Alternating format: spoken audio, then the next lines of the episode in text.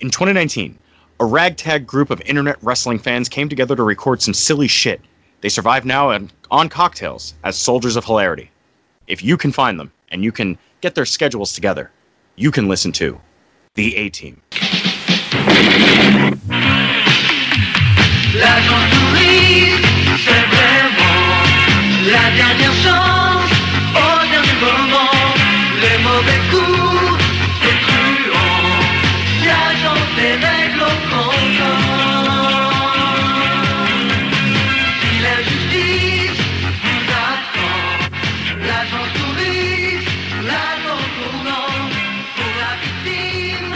That's right, ladies and gentlemen. It is once again time for the Rogue Opinions podcast, and uh, we are here to update you on the grapples one more time. I am Jimmy Baxter, joined as always by Mr. Scott McLeod. Scott, how the hell are you? I'm cool. I'm good. You know, here in Glasgow, but I took the long way to get here from North Carolina. It's quite the flight. It's quite the flight. Um, yeah. So it's been been a little short uh, interlude in between grapple updates, but so many things are going on. So many things are happening. Uh, things were coming in before we got on uh, the air, so to speak. Would you say that uh, it's been a bit of a flood of sort of rumors and news and sh- and stuff all day? Yeah, yeah. I, I said to you before we uh, the other day that like it's not even been two weeks since our last episode, and yet you you could swear it was like a month with everything that's happened. Well, it is that time of the year, you know, beginning of the year, everyone's starting to ramp things up and announce things. Uh, uh, we'll get to some of the uh, announcements uh, from AEW this week. Uh, Impact Wrestling announced a match for their next pay per view. Was it No Surrender?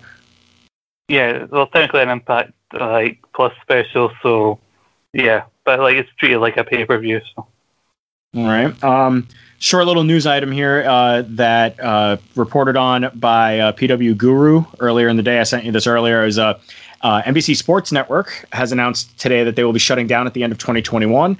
NASCAR and NHL will be moving to the USA Network. Uh, NHL will be playing a lot of games every Wednesday night. Seems like it might be uh, time for NXT to move either network or nights. Um, I am cynical, so I like to believe that because WWE is going to want to stay on Wednesday nights to fight Dynamite, they're probably going to just try and find a new network. But I don't know what the extent of their deal is with USA. So, what do you think is more uh, plausible to happen?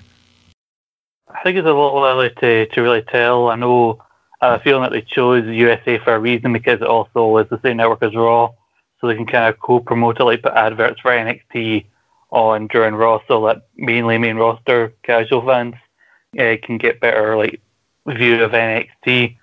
And uh, I do remember like when they did the two uh, like Super Tuesdays or whatever they called them, they when they were doing like the Iron Man match and that, and they did like really good ratings because they went against AEW. There was like rumors that people behind the scenes were basically imploring Vince to keep it on a different night because of like how good the ratings would be were when they went against AEW. And allegedly Vince was like, "Well, what the hell did we put it on TV for?" So I think at the moment it seems like Vince is pretty adamant on keeping it on Wednesday nights. I think it would be weird for fans as well because even before this, it's always been a really a Wednesday night show. So it's it'd be weird if we see them on any other night. But as for another network, I don't know really, really, really. I think they want to keep it on a network that they're, they've already got to deal with. So if they're going to move anywhere, then they probably move either to Fox or, or realistically FS1. And I think with like backstage and that, and when SmackDown moves to FS1, uh, I don't think like FS1 provides them the biggest audience. Uh, no, yeah, F- FS1 I think is definitely in significantly less households. Uh, Fox is just a network; it's you can get it any anywhere, anyway. Um, Mhm. So yeah, I think that that's definitely something they would look into. I think that maybe it's going to stay on the. Uh, see, it's hard to tell early on. You know, like we don't you don't know because we got the whole they got the whole year to sort of figure it out. Is it going to maybe move to like a different time? uh, depending on when the games are, you know, or is it just going to do like whenever there isn't a game, they'll be on USA, and whenever it is, it'll just be on the network? Maybe I don't know. Yeah, like because AEW's been like had to like switch to like doing a late night version.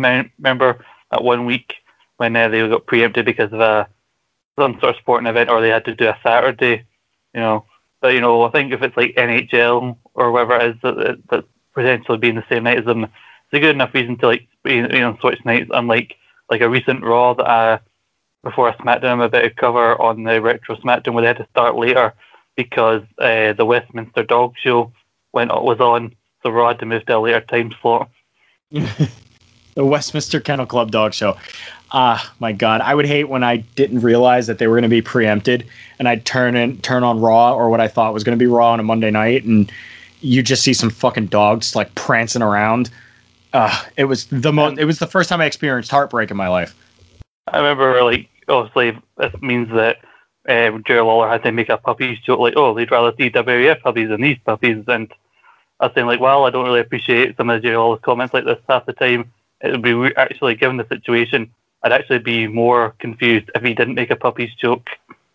Yeah, I think that we would have to have worried about his uh, his condition far earlier on than we did uh, if he didn't make those kinds of jokes. Um, uh, also, well, I mean, you know, early times. I guess we're gonna have to see what comes down the pipe for um, NXT moving forward because uh, they got until the end of the year to sort of figure it out, and let's see what happens.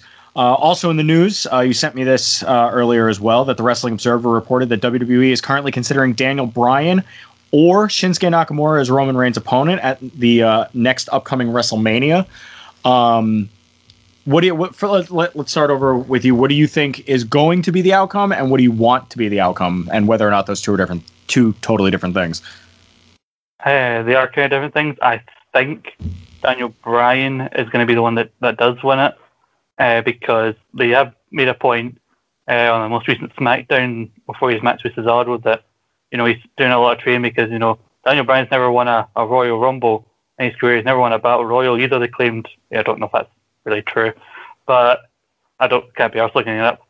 But so they've been high emphasizing the fact that he's never won a Rumble. One of the things, one of the few things he's never done in his career, which sometimes is like uh, a choreographed sign that that's what's going to happen. But I think the story of Nakamura suddenly coming back into relevancy. Well, not relevancy, but finally being put back in the spot he should be in. Uh, kind of a la Kofi a couple of years ago, and then going that run to me, especially given that any storyline involving Roman as a client of Paul Heyman means Paul Heyman is involved in the creative, which means over the next couple of months it could be like the best story they've, they've told with Nakamura, and I include his NXT run in that. So I, I like the idea of Bryan because he got the history with Roman from back in 2015, but I think the possibility of Nakamura finally like getting what he the treatment he should have, like back when he won the Rumble originally. Uh, I, don't, I don't even think Nakamura either of them have to win the Rumble to get that position. Yeah, I mean it'll be interesting to see um, which way they go with it. Um, I I actually think the opposite. Uh, I really want Daniel Bryan um, to do because there's like a long, I don't know, five plus year sort of story between those two, and uh, obviously Bryan has been on uh, doing stuff with creative now for a little while, and he's uh, I've heard he's been like pushing for Nakamura a little bit more, and the way Nakamura has been wrestling, uh, a, like a lot more like it's a lot more entertaining as of late, like from the Gauntlet uh, to the match he had last week, which I'm blanking on. But I think the com the combination of Bryan pushing for him and uh, Heyman being a part of the Roman Reigns stuff, um, I think that it will be Nakamura, but I would rather it be Bryan. But honestly, if Nakamura keeps up the way that he's been uh, going, then I could I I would be I would definitely get behind it. And Nakamura being a two time Rumble winner is like a cool stat for him. Um, but mm. I would I could even see maybe that the men's rumble even they're in the final four, like Nakamura and Bryan, and then whomever else and whomever else, and then maybe it even comes down to Nakamura and Bryan, uh, and maybe even a third, and then one of them gets eliminated, and then the other one eliminates the person that eliminated the other person. If that makes any sense whatsoever. yeah, but, I think also like the main reason I said like neither of them has to really run the rumble I really get it because like there's also the rumor that Keith Lee will be in the WWE title picture. And I think the idea of him winning the Rumble is quite intriguing as well. But also given like the storyline they've already set up with Nakamura that Roman screwed him out of the opportunity at the Rumble, and also that long history going back to 2015 with Bryan, they can set that up without a Rumble win. And like according to PW Insider, I don't think it's been confirmed by WWE, but apparently we're getting both Chamber and Fastlane before Mania this year. And so like the idea of Bryan v Nakamura maybe headlining either of those shows, or maybe if they have a, like a Chamber match to decide Roman's opponent, and it comes down to Bryan and Nakamura as the final two, I'd mm-hmm. I'd enjoy that. For sure. I mean, the last it, it makes those pay per views actually worth tuning into. I mean, I've liked the chamber matches, I like specifically the chamber matches from Elimination Chamber the last few years, uh, especially with mm-hmm. the Kofi one, uh, the yeah. one with uh, well, the one that Bray won the title in a few years ago, and stuff. I think that they've sort of been hitting the chamber matches kind of like better since the redesign. So like I'm down with them either winning the Rumble or going through the chamber to get to uh, Roman, which I think either is possible if uh, if Nakamura doesn't win the Rumble and it's Bryan that goes on to face Roman, uh, I believe tonight on because we're recording this Friday night, I believe tonight Apollo Crews is getting a rematch with Big E. And after like the thing where he was sitting in the same locker room as uh, Roman and Heyman on last week's SmackDown, I think somehow Jey Uso or the Bloodline are going to get involved and help Apollo win the IC title, and he's going to be part of that group. I like the idea of maybe with heel Apollo build to Nakamura versus Apollo for the IC belt, and maybe Nakamura can actually have a worthwhile reign as IC champ and not whatever his original reign was when he was when he had Sami Zayn as his manager. Yeah, yeah. I, I mean, he got the uh, he got his music back, right? Uh, Nakamura. Yeah, yeah. He's got his face music back. Oh, that's. I mean, it's interesting that they would just do it. You know what I mean?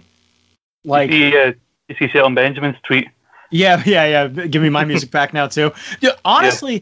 Uh, that's that's the music I miss the most right now. Of the people who were around who had old music and stuff like yeah. Shelton Benjamin's.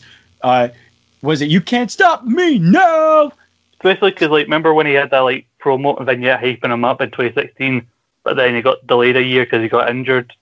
Like in that original vignette, they play his old music in it, and then they bring him back with this crap music they had with Gable, and then for some reason he got he had to keep that music until he joined the Hurt business. I mean, I get that maybe he doesn't have it because he's in the Hurt business now, but I think once that sort of like breaks up a little bit, I would love to hear Shelton's old music again. Mm-hmm. Uh, and I mean, the Big E thing has been interesting. I think that they've been they've been building on that well. Um, I hope that Big E holds the title for a while, though. I hope that they don't like sort of make him lose it early. You know, I mean, unless they have him win in the Rumble, then fucking whatever. Yeah, I mean, I was I was kind of like I messaged some people like uh, from ESR about it, and I was like, oh, I'm kind of worried he's getting the title because I'd like the idea of heel Apollo like winning because it would give Apollo some more like it make him more interesting. But I, I don't like the idea of like, Big E's title being in so soon, and then one of them pointed out like maybe they'll have him drop it so he can free him up to do the Rumble. But like I think you can still have him win it as IC champ, but then as part of the feud have uh, Roman it against somebody, like how like JBL had Orlando Jordan beat Cena for the US belt. That could uh that could be that could be very interesting. So I mean, again, we're gonna have to uh sort of wait and see what. The, again, they did it again. They made Rumble season have enough interesting things, you know. Yeah, it's it's real strange because like people talk about the predictability of the Rumble the last five or so years, and like and like I, but uh, because of that, I'm used to having an idea in my head of who I think will win the Rumble. This year, I have no idea who's going to win either Rumble. I have an idea who I'd like to win it, but even then, I'm not certain about it because like I'd like to see Rhea Ripley like win the Women's Rumble, but then also it looks like Bayley could win it. So this unpredictability is just confusing to me. Yeah, yeah, I'm not I'm not used to things uh, not being uh, telegraphed and just sort of like. Mm told to me months in advance. Yeah, so. Uh, but yeah, so that, that's a couple of the news items. Uh, but we do have plenty more to talk about here on the Grapple Update. Uh, thanks again for joining us, ladies and gentlemen. We are going to start with Impact Wrestling. Believe it or not, we uh, I like to make a yearly sort of appearance uh, watching uh, Impact Impact Wrestling. Usually, I decide to do with Slammiversary. But because uh, the world, the light of the world is uh, starting to shine on Impact Wrestling again, uh, and they had a big time main event planned for the pay per view. I knew that I had to check it out. This was Hard to Kill uh, from where do they film? Where does Impact film now? Is it Nashville or is it Dallas? No, uh, Nashville uh, uh, Skyway Studios is the name of the place where they where they do most of their tapings. Yes. So we were at uh, Skyway Studios, and uh, they had the uh, piped-in crowd noise, which oh, it helped so much. It helped so so Right. much. I, w- I remember uh, my, my friend Paul, my co-host on on Paul's Round podcast. Me and him were talking about it, and we're going to be doing a podcast about Hard to Kill and everything going on and, in Impact uh, in a couple of weeks. We've got other stuff we want to do first, but I was talking to him about it, and he said he like he thought it really helped the crowd, especially given like they had, had such a big main event that they needed noise for. To be honest with you, I found it very off-putting because like I get the Thunderdome and people like don't like the crowd noise getting piped in, and I've heard reports that even some of the wrestlers don't like it getting piped in. But like at least you can actually see people when you hear the noise. But hearing this crowd noise, but seeing nobody uh, around ringside or even on the screen was very off-putting to me. Like it took me a couple of matches to actually get used to it. What do you think is more off-putting, the uh, piped-in crowd noise when there are people like on NXT and they're like on their phones and they're just like like standing there as you're hearing like chanting, or is it you hear the noise but you don't see anybody on like on Impact? I think not seeing anybody further points out just how fake the noise is. So I think I think that's more off-putting. But like, see, just seeing people gives me a bit of uh, but let me buy into it at least that maybe these people are this excited, even though they probably aren't. Still real to me, damn it. um, well, hey, listen, it's uh, it's a good time to be a wrestling fan because uh, with shows, with all these shows going on all the time, it is uh, it's easy to get uh, excited for things. And I was, I had a little bit of excitement going into uh, Hard to Kill, not only for the main event, but I wanted to see um, the, I think it was the old school rules match. I was looking forward to that, and I unfortunately got my hopes up for Karate Man versus Ethan Page, but we will get into that because who Papa's got a lot to say. Got a lot to say. Um, like I watched VelociPastor and loved every goddamn second of it, and this was anyway. Anyway, we'll get we'll get to it. Uh, the pre-show. Did you watch the pre-show at all? Uh, I meant to because I was actually looking for interested to see what uh, Brian Myers versus uh, Josh Alexander was going to be like, but I didn't get a chance to, to see it. But uh, I like Josh Alexander, and now that his tag partner Ethan Page is left, I'm hoping for like a big singles push for him. Like so, because like they casually mentioned just like they were teasing the dissension of uh, the North, that they had commentary basically talking about how pound for pound, like Josh Alexander might be one of the most talented guys we've got. And I thought like that's either a throwaway line or they're planting the seeds for like very soon we're going to do something with this guy. Well, I hope they do because uh, Josh Alexander, like I haven't seen too too much of his stuff, but uh, I watched a match he a couple of matches he had at the Collective, uh, like middle of last year, and he wrestled Leyla Hirsch in one match that was fantastic. And um, excuse me, he was in um, I think he was in a blood sport match as well.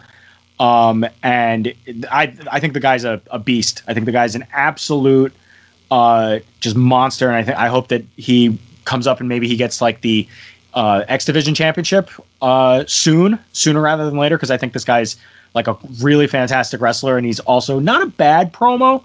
Uh, it'd be interesting to see what he does when he's not with Ethan Page, because the North is great, everyone knows that, um, and of course Brian Myers is you know very well established, and he got the win over Josh Alexander here in about 11 minutes. I also did not see the match, so I am just moving on. Uh, the proper pay per view, the uh, first match of the show was Decay, Rosemary, and Crazy Steve uh, taking on Tennille Dashwood and Kaleb with the K, which um, honestly gonna gonna say don't have a lot of uh, experience watching Kaleb with K matches, but uh, I adore him. I think he's hysterical, um, and uh, I was. Uh, I, I was upset to see that they lost here to Decay because I know Rosemary and Crazy Steve uh, a little bit more than I know Kaleb with a K, and obviously Tennille Dashwood was Emma back in the NXT days. Uh, but uh, I like this match uh, a lot. I think it was a very interesting intergender tag match. Um, Decay, I think it was the right move for Decay to get the win because uh, Tennille and Kaleb maybe weren't as cohesive at some points for me. But uh, yeah, uh, I thought this match was pretty good. It came in just under nine minutes. Uh, what did you think, Steve? Uh, Scott? Sorry, Steve. Steve. Yeah, Steve. So, what did you think of this match, Steve? Well, Jason. Uh, I, first thing I was like, I can't think of any other. I was going to call you James. I thought like it's the same thing as Jimmy. But- yes, it is.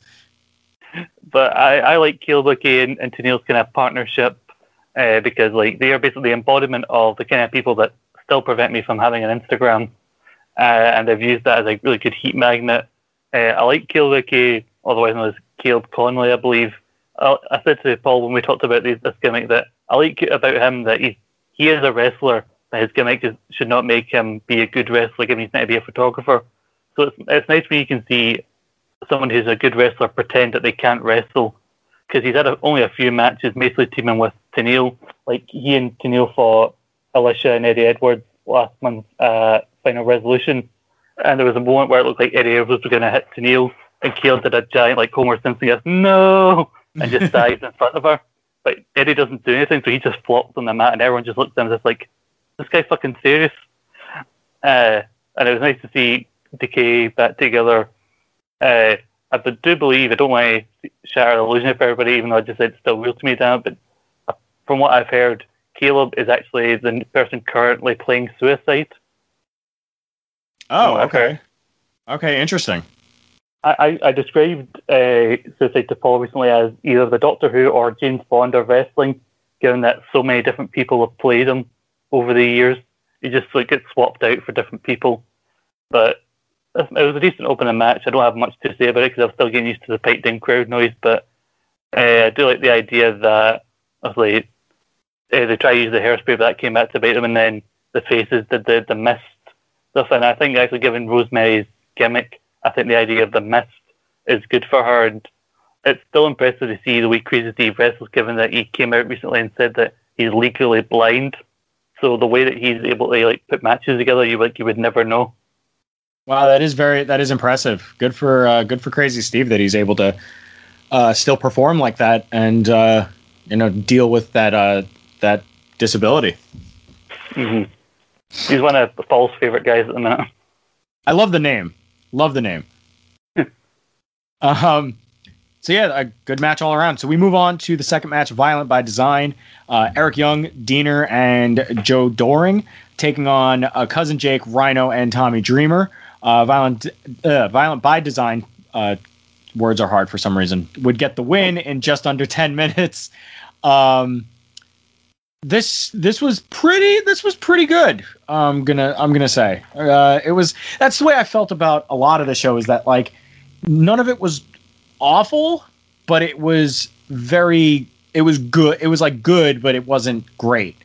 Um, Yeah. And I did laugh a lot at the Deaner compound and the Mhm. name Deaner the entire time. Um, it just made me laugh the entire time. Uh, good to see Eric Young here, though, doing well. Uh, Joe Doering is a big, strong, balding monster man, and Mhm. he was he was impressive here. Rhino still able to do stuff. Cousin Jake, uh, not too familiar with him, but it was good to see him. And Tommy Dreamer was able to uh, get out from catering and join us. Um, uh, I love Tommy Dreamer too. He's he's wrestled for Pro Wrestling Magic. He's a great guy. Uh, but uh, they, I think everyone did uh, pretty well in this. This uh, this being the better of the two uh, sort of hardcore street fighty type of matches that were on here. But um, I've droned on long enough. What did you think of the old school rules six man tag team match? In regards to your, your thoughts on the card, I'm not entirely dissimilar to your thoughts, given that I, I watch, in fact, I always try to on at least a weekly basis. I, I liked some this match. This card had a lot of potential, like when you looked at it from top to bottom, and the matches that did deliver, like really delivered. But the matches that didn't, still weren't that bad. I wouldn't say they were terrible. Like yeah, this match I thought was okay, but I thought given that there's only, probably a limit to the amount of violence they can go, given that they've got a match later on has the word massacre in it, Yeah, yeah, uh, yeah. which was like give them was kind of a double-edged sword, given that they've got one team called Violent by Design and they promised violence, and you've got Tommy Dreamer and Rhino from ECW, and they expect a certain amount of violence uh, when you see those guys. And yeah, Joe Doering, you know, from what I heard about him, he's a, apparently a legend in All Japan. He apparently he's only one of a handful of guys to be that isn't Japanese to win the All Japan All Japan Triple Crown title. And I thought to myself, but hell, this partnership with AEW, get him to appear on AEW. Just mention All Japan that he's, he's held the same title as Doctor Death, and Buddy JR will have a massive erection. You won't need Bluetooth. just just the word Steve Williams that'll I guess I'm a little bit aroused. But as Just for hear, the, the match, hear a loud thud on the table. but the Deaner thing is oh oh Paul nearly cried when the Deaners broke up when when Cody and uh, and cousin Jake broke up because Cody joined uh, joined Eric Young. They did these really cool vignettes of like uh, Cody Deaner in a prison and like him being basically brainwashed by Joe Doering and Eric Young. And then when he finally the first impact of 2020 when he showed up with the new shaven head look, which I think is really a kind of a cool look for him. Uh, uh, uh, I, I thought the match was okay. There were a few moments, especially with Joe Doering is concerned, that like one or two people were kind of standing around waiting for their bit or waiting to, or somebody was waiting for another person to turn around so that they could do their bit. Uh, and also given the fact that it seems that every time Tommy Dreamer wrestles, it's an old school rules match. So to me, an old school rules match doesn't feel too special anymore. Or I'm just kind of sick of seeing Tommy Dreamer in weapons-based matches. That is one of the things. Like it was okay. Violent by Design won, which is probably the right idea, and probably they're going to just keep this going until they eventually get the Jake, uh, the cousin Jake versus Deaner one-on-one match because the story leading up to this is only just before this pay-per-view that cousin Jake was finally willing to actually hit Deaner. He was still trying to reason with him and bring him back from buying this brainwashing, but he's he's too far gone. Uh, but yeah, the match was there.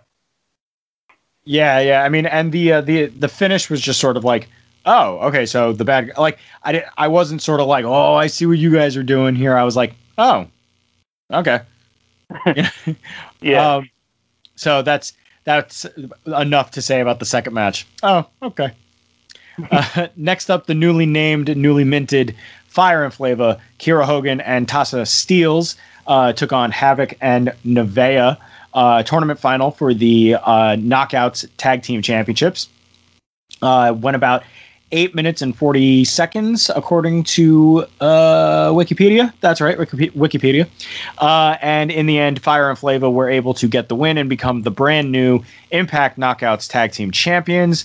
Uh, I really like this match. Uh, I thought that both teams sort of really brought it. And when you get like two, you know, bigger uh, opponents in there, two big heels versus like a smaller team of uh, like, you know, fast, flippy, quick strikes uh, team. Uh, I also like the gear on Fire and Flavor. I thought that they looked uh, especially like they stood out a little bit more as far as like looking like champions. Um, but Havok and Nevaeh were also uh, pretty decent in, in this. I enjoyed it, um, and I think it was the right outcome. Fire and Flavor winning the belts uh, looked good on them. They had.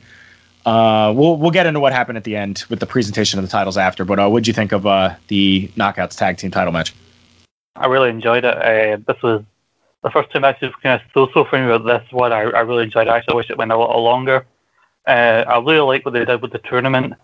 Because like the, one of the things I love about a good tournament is like multiple different stories being told, and like that uh, mixed tag match I mentioned from Final Resolution was born out of this tournament because Tennille and Alisha were teamed together, but they couldn't get along, couldn't get the first round.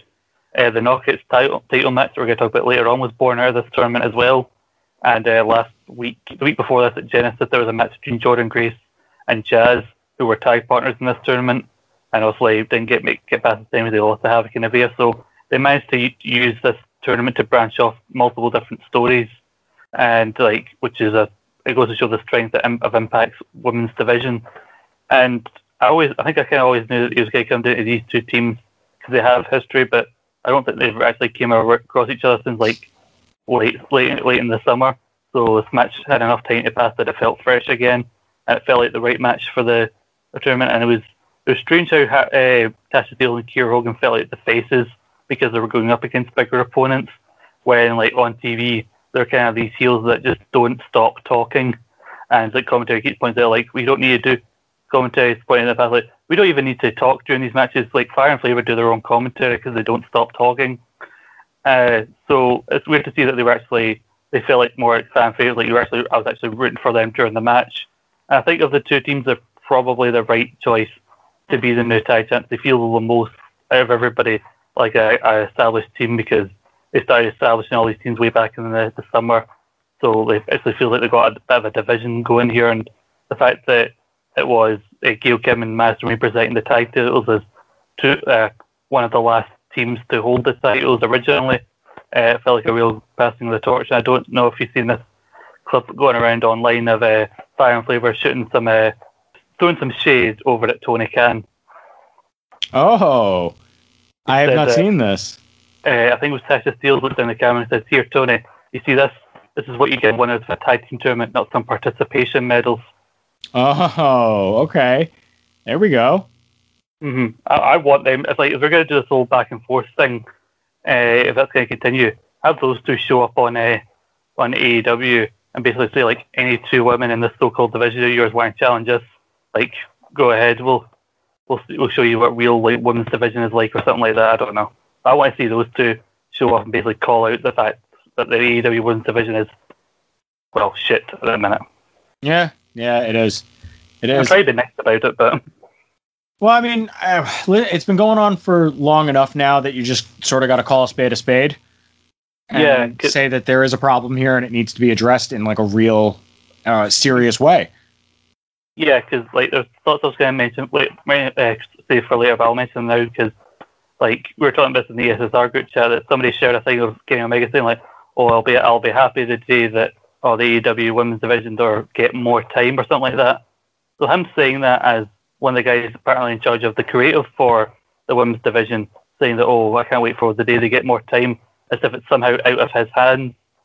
It's just like we're like, oh the fucking brass neck of you, boy like with him, who probably shouldn't be involved in the division just because there's Joshi wrestlers involved, even though there isn't at the moment, because the bloody pandemic, they can't come over. But like maybe the fact that you're the world champion means you've got your own priorities, and the fact that Brandi Rhodes can't figure out what gimmick. She, she's had more gimmicks than bloody there's been James Bond in just the last two years since she's came into AEW, and like maybe the fact that you've now to focus on the fact that you're pregnant. Maybe you should bring someone else into the division who can actually book it and actually has the time to focus on the on working with these women, actually giving them stories. Like I don't know, Serena Deeb, who's actually trained women's wrestlers down in NXT before. Ever think about someone like that? Like, I think as if like, oh, we need we're taking baby steps with the division. Like, I think it's another comment case like, the thing for baby steps is when you establish the division.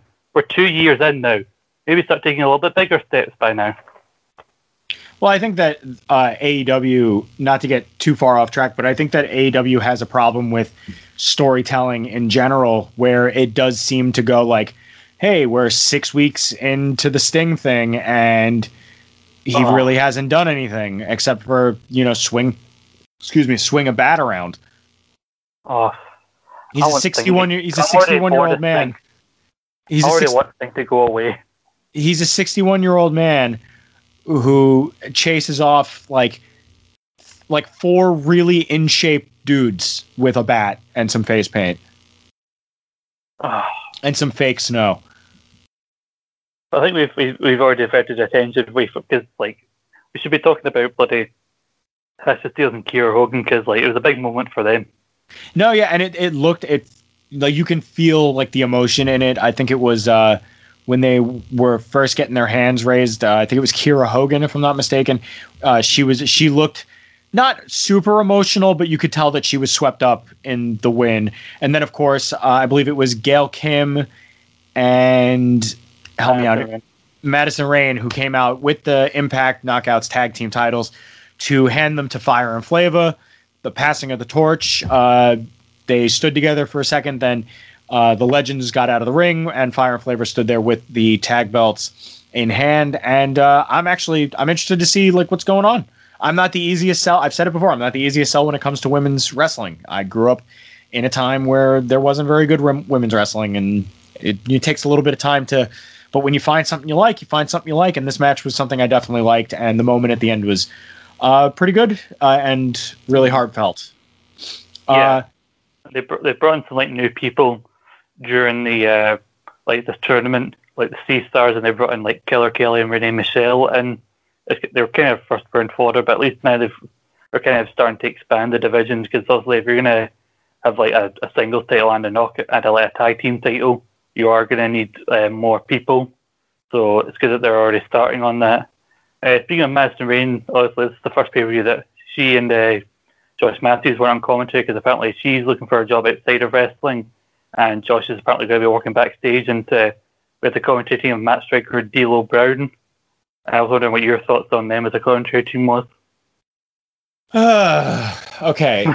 Um, let's see. What's the way, the like the polite way to say this? Um, I I've always had an affinity for Matt Striker. I thought he I, I used to think he was pretty good.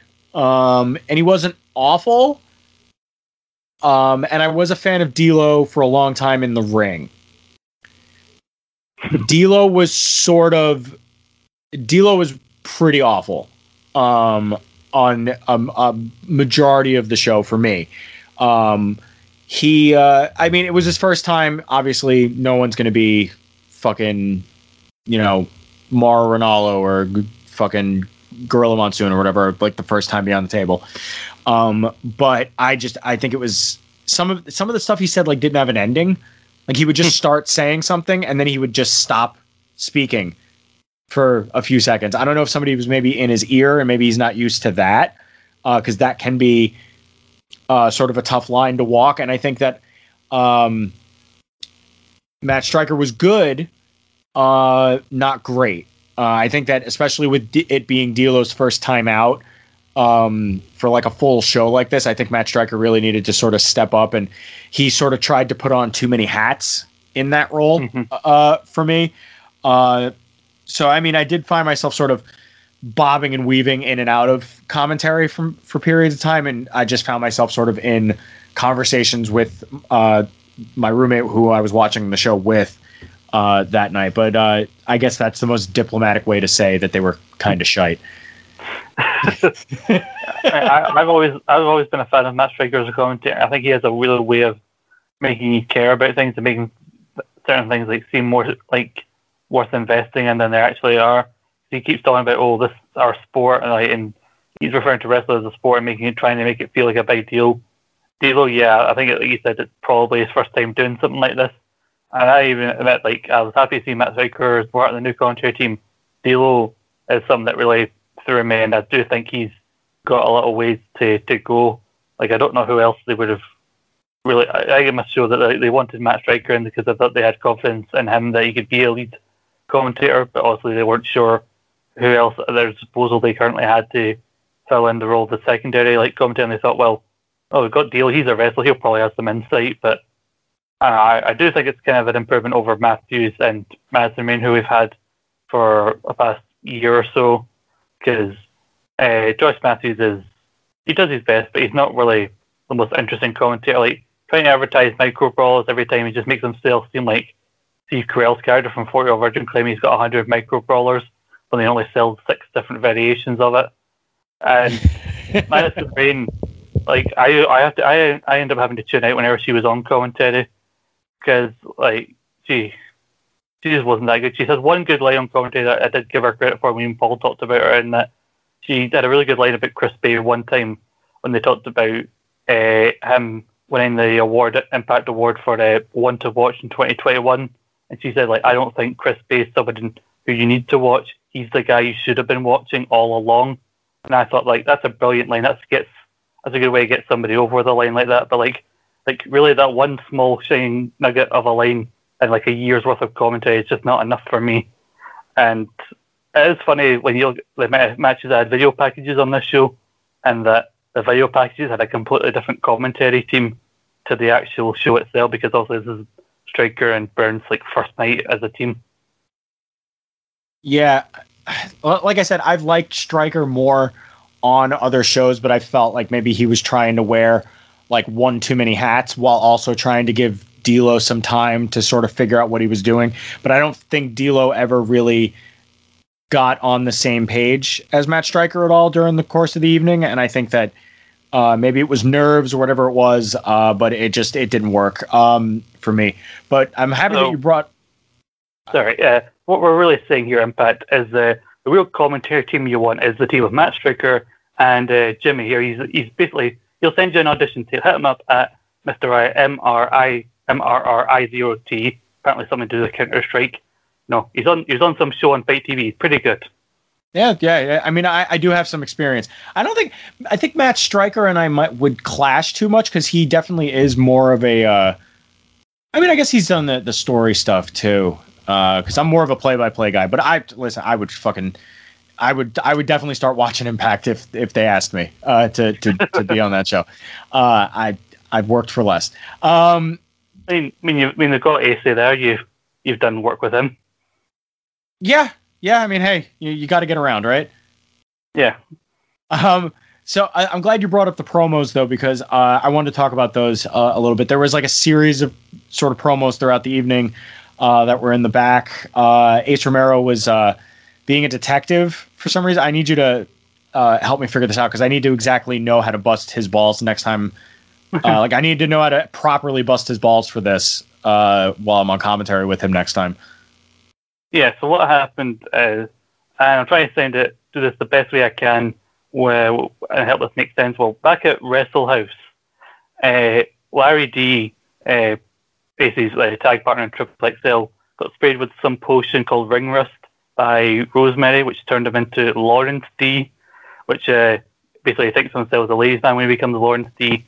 And basically, she did that to make Johnny Bravo jealous. And at the end of Wrestle House is how Johnny Bravo and Rosemary got together. And so obviously they're doing this whole mystery of who shot Johnny Bravo. It basically came out that somebody, when the lights went out during the wind, sprayed that ring rust at uh, Larry D, which terms of Lawrence D, so who still had feelings for Rosemary, so he shot Johnny Bravo. But now uh, Larry D say- he got set up, somebody sprayed him with that to cause him to shoot uh, Bravo. So basically, Larry D is the Rikishi in this who ran over Austin situation. So now Stacey Romero trying to basically save his friend from jail and basically find out who's the Triple H in this situation, who's the person orchestrating, who's behind the whole thing. And basically now, so he's been playing detective uh, in the weeks leading up to this and was directed to the Rockets locker room by Johnny Swinger on the Go Home Impact. And also did the cliffhanger, like, who's knockout, which knockout did you find that ring rust in? Well, here's the thing. And then they did the bloody cut. I out loud yelled, "Oh, you bastard!" when they did that. Because I could tell you actually who they revealed it on the on Impact post this, but actually it's probably better waiting until after we talk about the Knockout title match. Yes, yes. Uh, we we will get to remind me. We'll get we'll get to that towards the end. There was also one uh, with Eddie Edwards uh, before his match. We, I'm not going to do the more. It's just this, this stood out to me is that uh, they let Eddie Edwards go on for like ever. Yeah. and it and it was not good. They didn't do anything with the camera either. It was visually boring. It was audibly boring. Um, and I think that that showed up a lot during these Impact uh, promos during uh, during the pay per view. They don't really. They all look exactly the same, even if they're in different locations. It doesn't. I don't know. Something doesn't land. Is that like the norm for them, or the, it was were, they trying anything new here tonight? No, for me, they, they kind of look, more often than not, these, these segments kind of look the same. I do admit every now and then you get a segment that kind of feels like it, it goes on a bit. Like the to set up like TJP becoming manic at one point. Had like the Scott a segment with Scott D'Amore where Scott D'Amore basically lays the seeds for TJP basically using another persona to get to the X Division title, but he goes on for far too long and basically beats you over the head with what they're going to end up doing. So sometimes like, these segments backstage kind of go on for a bit too long, where people don't really don't know when to kind of put an end to it. And especially given that these are taped, like you can't do a few more takes or like maybe cut this down a little bit. And especially given that Eddie, the segments with Eddie and his wife aren't always the most compelling, even when they try to make them that. Yeah, I mean, it was just a swing and a miss, swing and a miss on that one. Uh, but we will get into that match shortly. As we roll in uh, to the Impact Zone, they still call it the Impact Zone? Yeah. As we roll back into the Impact Zone here, uh, Ace Austin comes out. He's uh, all pissy that he doesn't have a match tonight, um, and about his interview being uh, cut at the panel before the like during the pre-show. I think it was he mentioned that uh, he was on the pre-show, but it got cut short. hmm Uh, he starts demanding that he be named number one contender for the X Division title. Calls out Scott D'Amore, and Scott D'Amore just stands up at the at the ramp, at top of the ramp, and he's just sort of like, "Nah, bro, nah, bro," because that's what that's what sort of made me laugh about it. Is just he's just out there shaking his head, just nah, not gonna happen. Sorry. Um, he puts over that uh, Scott D'Amore's out, obviously shaking his head no. Uh, puts over Ace, uh, Ace Austin, but denies his request for an X Division Championship match, and uh, that he has a special opponent for him, and it is the former Long Island IZ Matt Cardona is out, and we have Matt Cardona versus Ace Austin. Uh, Ace starts off in control. Um, I mean, pretty decent back and forth uh, contest for these guys. Um, and let's see, it goes two minutes and 30 seconds, and it ends in a disqualification. Um, if I'm remembering correctly, it was because Madman Fulton got involved multiple times. Yeah. Um, but for the two and a half minutes we got it for, I think that's I think it's pretty cool. Uh, Matt Cardona being like the bigger fish in a small pond, sort of like the big guy among the new crop of Impact guys, I think is cool. Um, I think he could do a little bit here and have a little bit of fun. Uh, would you think of uh, Cardona being the surprise in the match that, yeah, the sort of match he had with Ace Austin?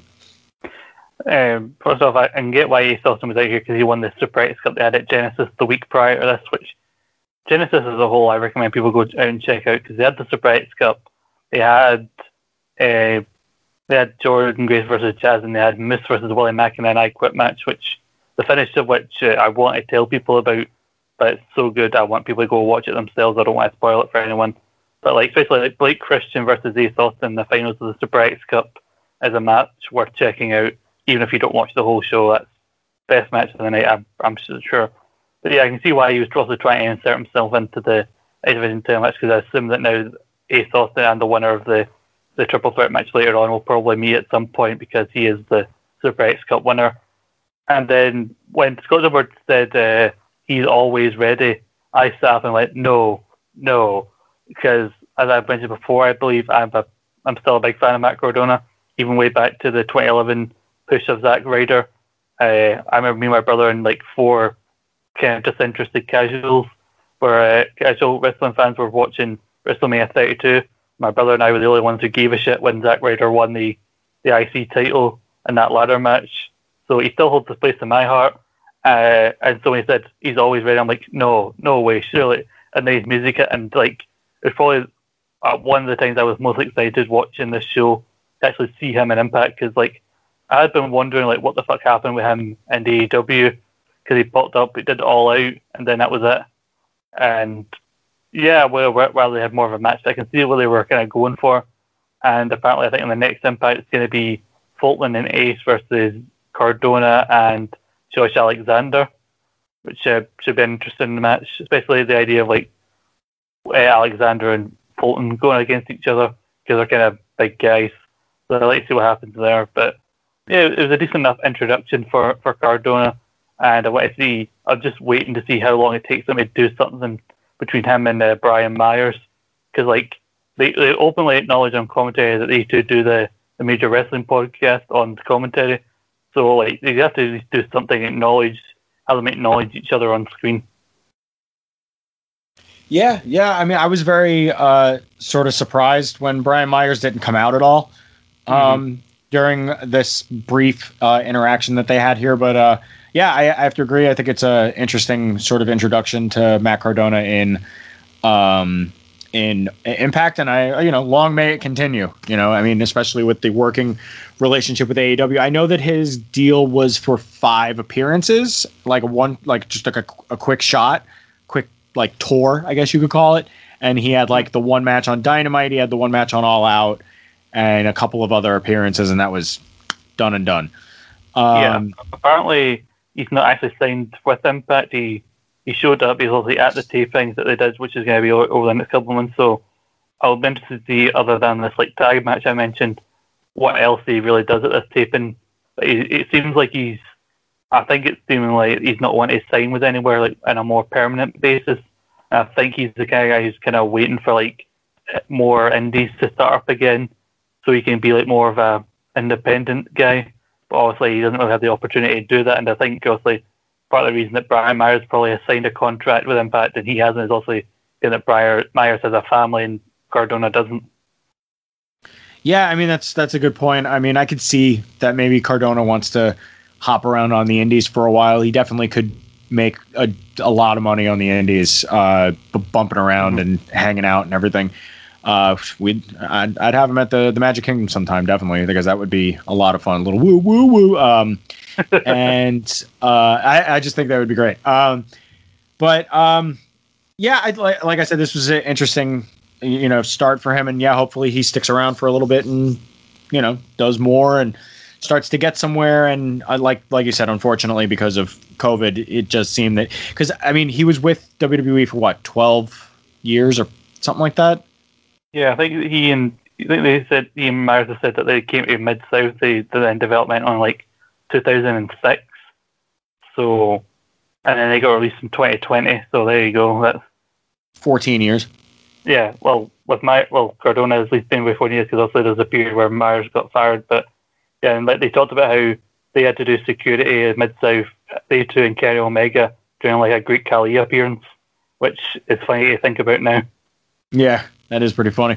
Um, but yeah, I mean, I guess I, I I could see maybe that's why he doesn't necessarily want to sign somewhere and he just wants to bounce around, be the the free agent or whatever. Just because you're stuck in one place for so long, the last thing you want to do is sign another contract.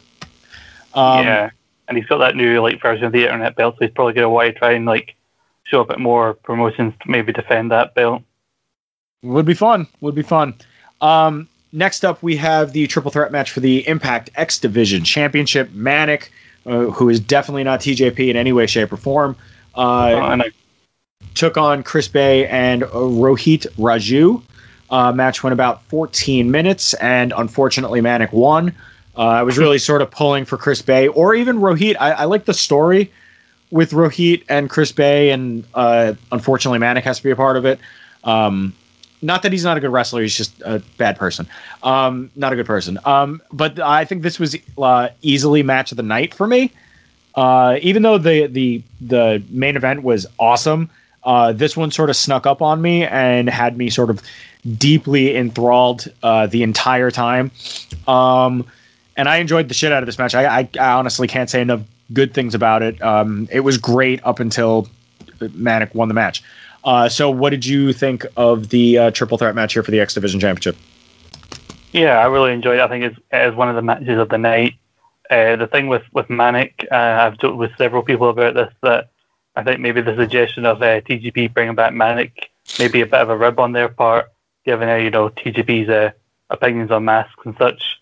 But I think the fact that I've enjoyed the last few weeks of Impact because uh, Rohit won the title in the first place because he manipulated TJP and Chris Bay, who was the then champion, which led to a triple threat where he won the belt.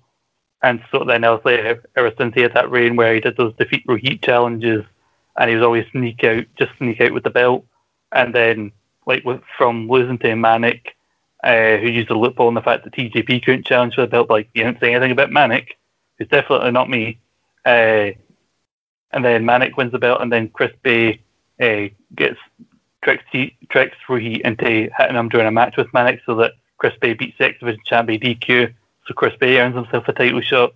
So it's the idea like these two people that Rohit kind of screwed over so he could get the title, and now screwing him back and are keeping him from getting the X Division title back.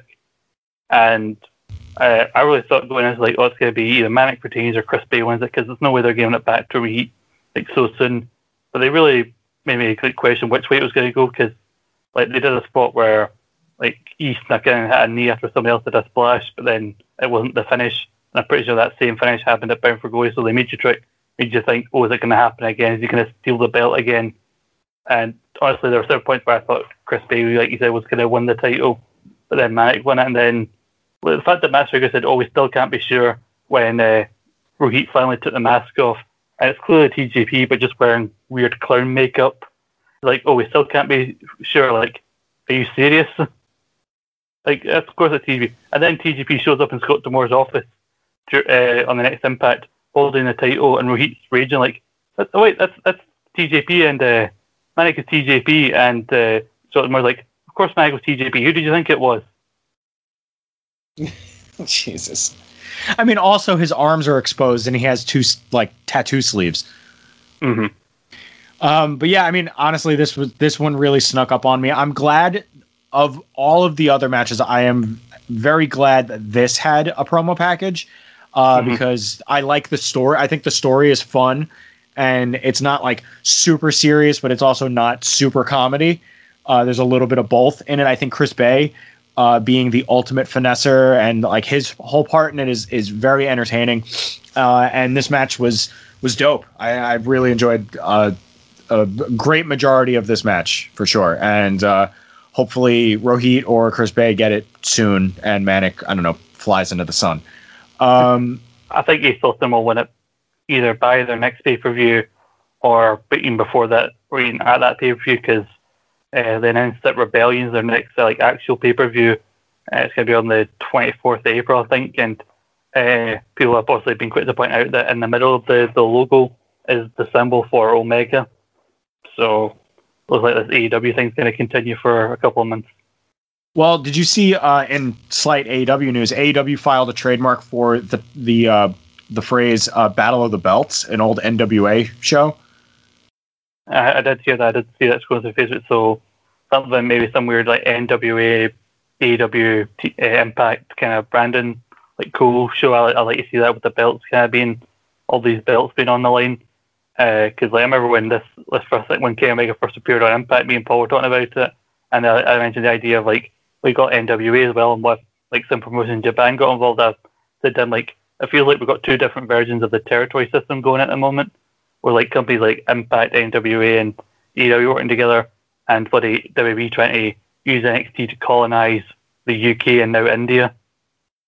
Yeah, yeah. I mean, I think it's it's very interesting. Uh, Tama Tonga recently on his podcast said that Bullet Club and uh, New Japan should work with WWE. They should do business and stuff. So, I mean, who knows what's going to happen here? Uh, AEW and Impact, uh, if they do like a champions versus champions thing, or like people from different promotions challenge for all the different belts on all the different promotions and whatnot, I think that could be very, very interesting.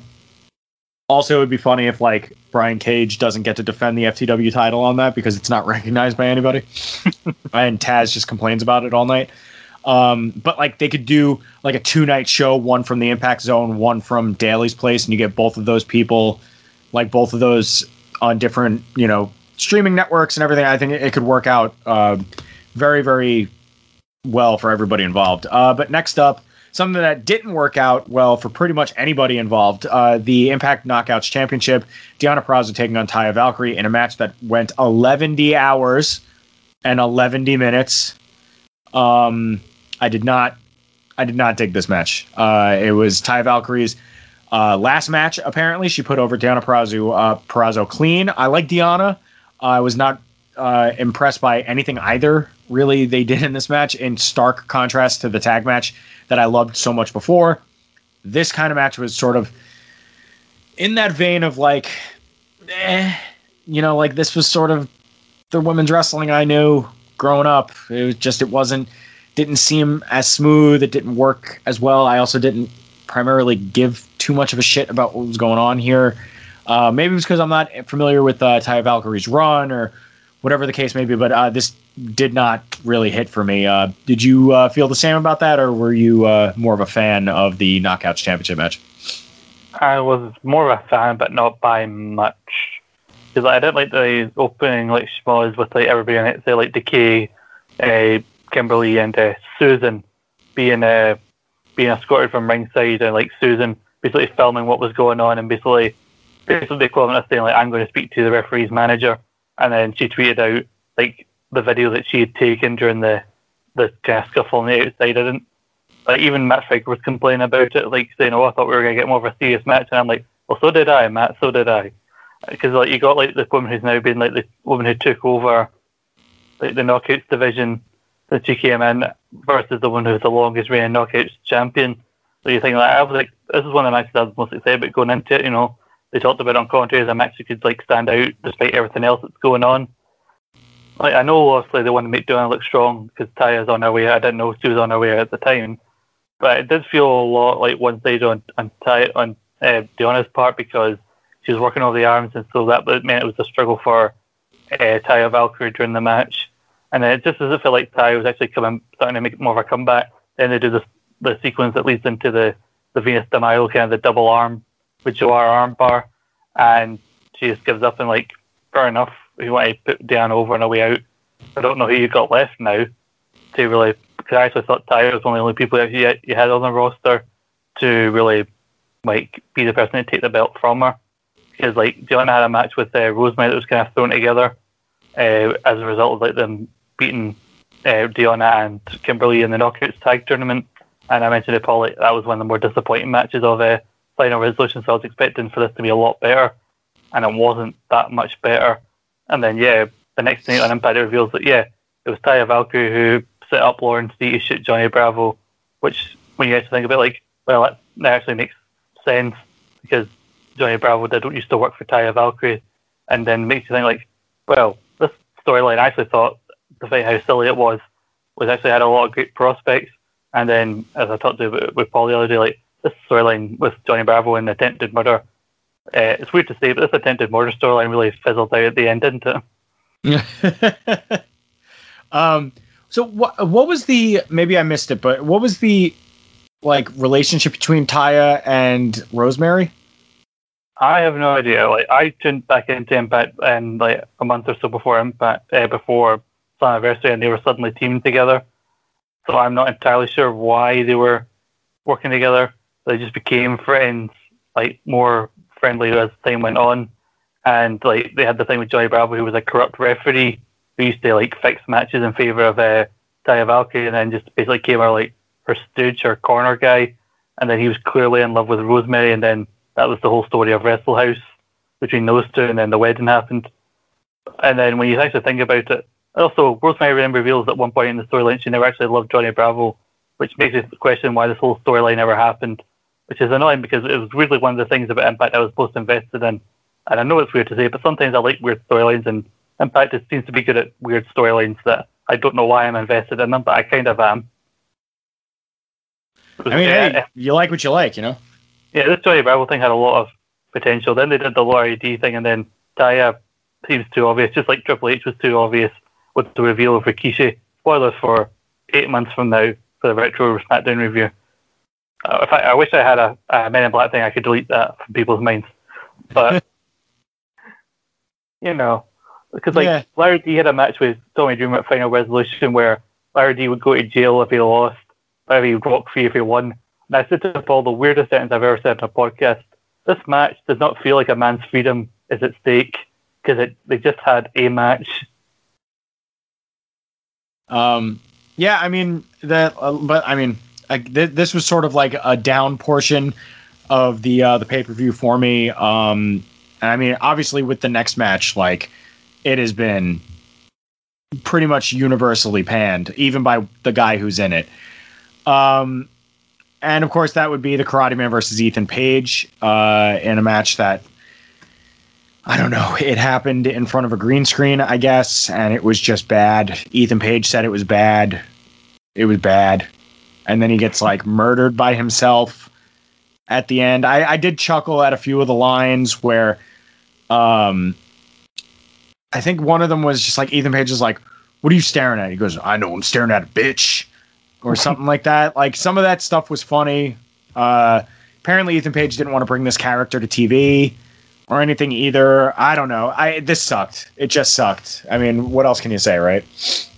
Yeah, he didn't want to bring it to TV, and uh, I think he said that his exact words were like, "I thought the idea of a guy fighting his own alter ego was funny enough, that if he presented it to you, it would make it even funnier."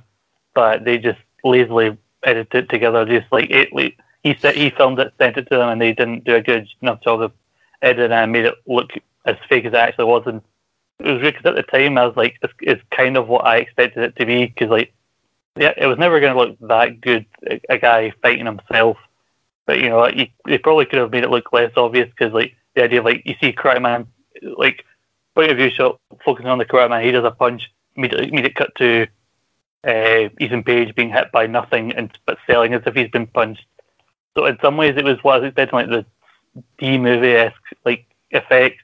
But then you know they could have done a lot better. And considering this is Ethan Page's like way out and like how big of a part of the company he's been over the last year, where he was like one half of the longest reigning tag champs and everything, kind of sad to see him go out on these terms.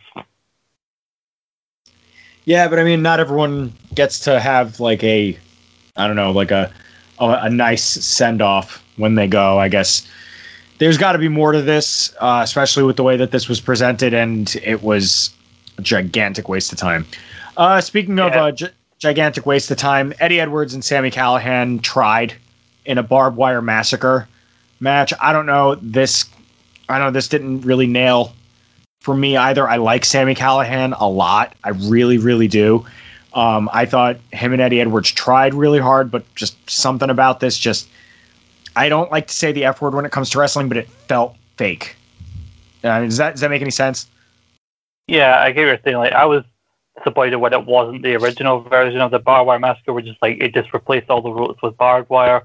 Instead, they had like a half cage thing and just a bunch of different weapons with barbed wire. on it. And like, I get the logistics of like a live pay per view, having to take the ropes down, replace them with barbed wire, then take them back down, put the ropes back up on a live show. Logistically, is probably a nightmare, and basically get it done time without like having to inject filler in order to buy the product, the, the ring crew more time. S but I was just I had an expectation of what it was going to be, and like there were there was funny moments I thought in this, like the fact that Sami Callihan had a PlayStation One controller, a PlayStation controller, or a Nintendo controller wrapped in barbed wire as like one of the weapons of choice was weird. I did, I did like cr- uh, cringe when uh, they had that like metal like cable where all the weapons were hanging in, and Sami flung Eddie off the ropes, and he hit his like neck off of that. Kind of made me wince a little bit.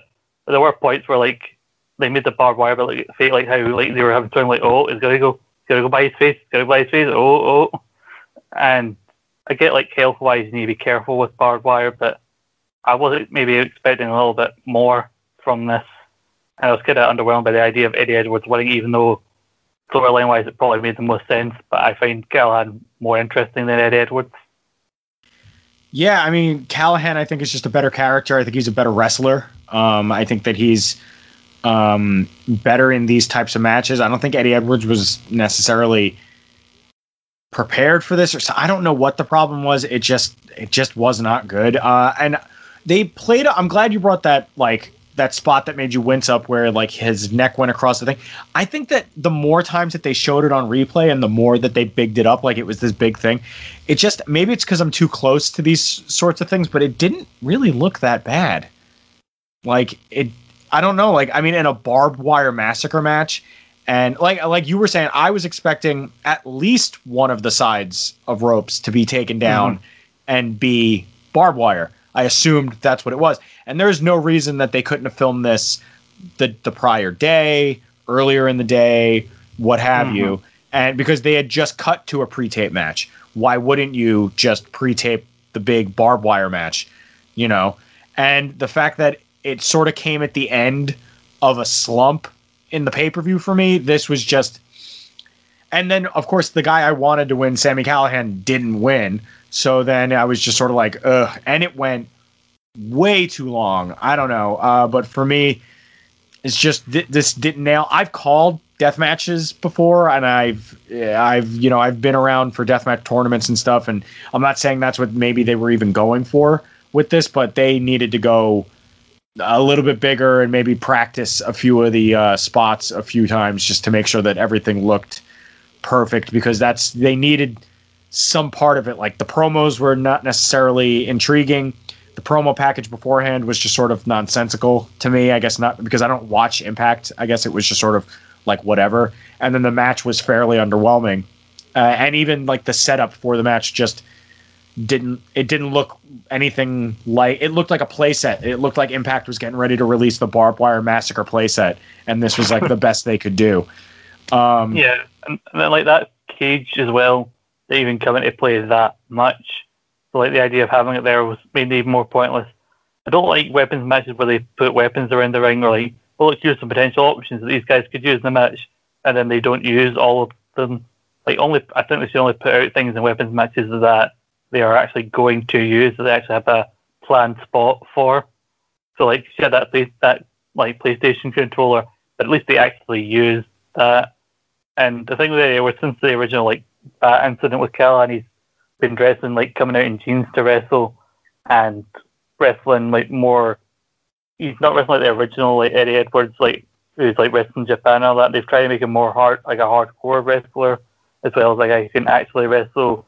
and like you had him as world champion to the Open Challenges, but like as the version of Eddie Edwards he is now, I think now that he's actually beaten Callihan, he should go back to like the gear that he used to wear, like the long like tights he used to wear, and like because like he was turned into this version of Eddie Edwards by Sami Callihan, so I think he should transition back into just the wrestler Eddie Edwards, because like he had a segment where he was just getting checked by the doctor on the the following Impact, and like they had uh, Brian Myers him have a conversation. Brian Myers called him a backyarder for like the way he dressed in the, the match that he had with Callihan.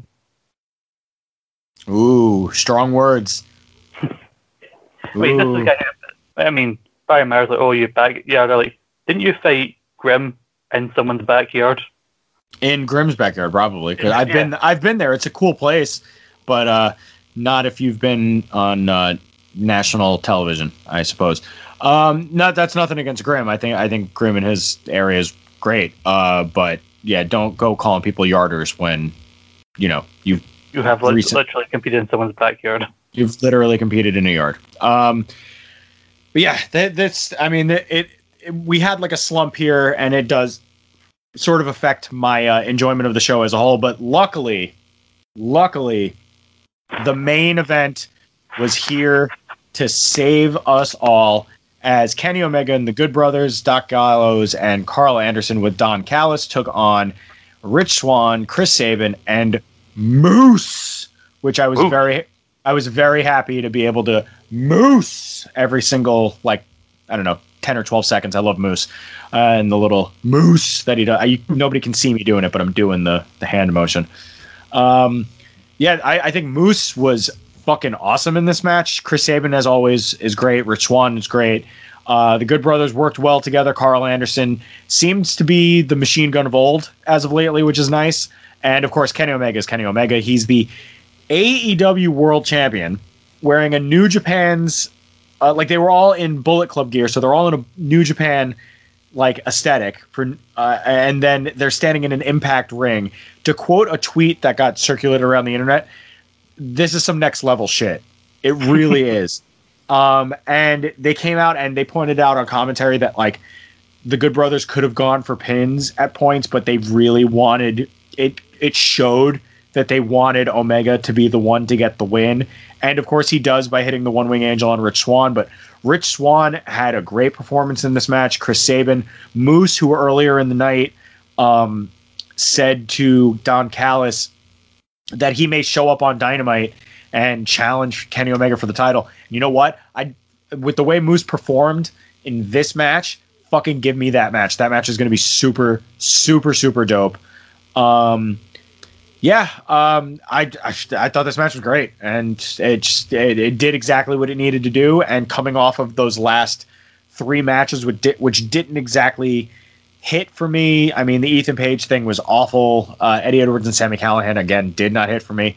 The main event really, really delivered, and then some uh, for even what I was expecting. Um, what did you think of the the main event there, Scott? I, I really enjoy it. I think no matter what else happened, this was always going to deliver. This is probably what a lot of people who maybe don't watch Impact were tuning in for. Uh, I did think it was a shame that like they did because like also they're on the parent company owns Access, so they're able to put like some Impact like specials like the week on Access the week of a pay per view to help give themselves a bit of uh, more publicity and like get some extra pay per view buys. And I think it's a shame that they did like a forty minute plus uh, special on uh, on Access that helped hype up the main event, and they even showed like when the Good Brothers showed up on, on Dynamite after the uh, the Kenny Fenix match. Uh, that like, only just after that did they have the announcement that Alex uh, Alex Shelley couldn't make the show, and even he said like, look, if it's not COVID, but like I just I can't be at the show. Goes, I apologize to the fans. I apologize to everybody involved in the match. I apologize to Impact Wrestling. And it was a shame because like I do think that the Machine Guns are one of the best tag teams of the last 20 years. So, like, getting to see them in a big match like this was something I was excited about. Having said that, it's shocking that Moose was the one who wasn't meant to be here. And yeah, he comes out of it being the one that everyone is talking about. And like, you had that thing with uh, Swann and Chris Sabin.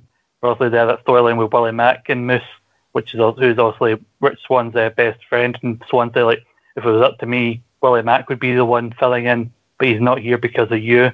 So why the hell should I trust you? And then Moose did like, hey, I've won as part of football teams with guys I didn't like, but as soon as the the, the game started, I would put my body on the line for those guys, and I'm going to do the same for you guys in this match because I care about being on the winning team. And it's kind of like, like you kind of like brought Swann and Sabin around to it, and also they are like basically they have been building for a while. That eventually, I do believe Moose is going to take that title from Swann because I think he should because Moose needs to be the, the champion right now. And like the fact that Moose got up on the top rope and hit Kenny Omega with a Spanish fly, or like was too big for Kenny Omega to be able to hit the one winged angel on, was just like so impressive. And like yeah, Swann did his best to like also stand out as the Impact World Champion for like AEW fans who maybe haven't maybe haven't also watched Impact before, or maybe only know him for like his time in WWE. But and I was a bit sad. Like I thought it was like shit. Like well, the rumors are that Kenny Omega's at some point win the Impact title. I thought like, well, why do they even need to do that match now? He's already been Swann. Then I was kind of brought around it because I've seen someone else say that yeah, but he took the Good Brothers tag finisher and then the finisher that no one kicks out of. So when you think about it, he kind of is protected because he had to take two finishers to keep him down. And as much as I like him, Swann, if someone's going to kick out the wrong winged angel, it's not going to be bloody Rich Swann. Yeah, it's not going to be the guy who dances. Um, I love Yeah, I love yeah. Rich Swann. I love I love Rich Swann, but it's not going to be you, buddy. Sorry. I, I I'd like to see it be like if Kenny Omega is going to actually win the title, I would actually like to do a case of like he beats Swann for the title, holds on to it, loses it to Moose, and like you can do similar to what you did on this show where kind of try to get the one winged angel, but Moose like easily fought out of it. So you don't need to hit Moose with the one winged angel and have him kick out of it. Just don't ha- have him get hit with it, and like that really keeps him protected. And also, me and Paul have been speculating for a while that Willie Mack is eventually going to turn on Swann.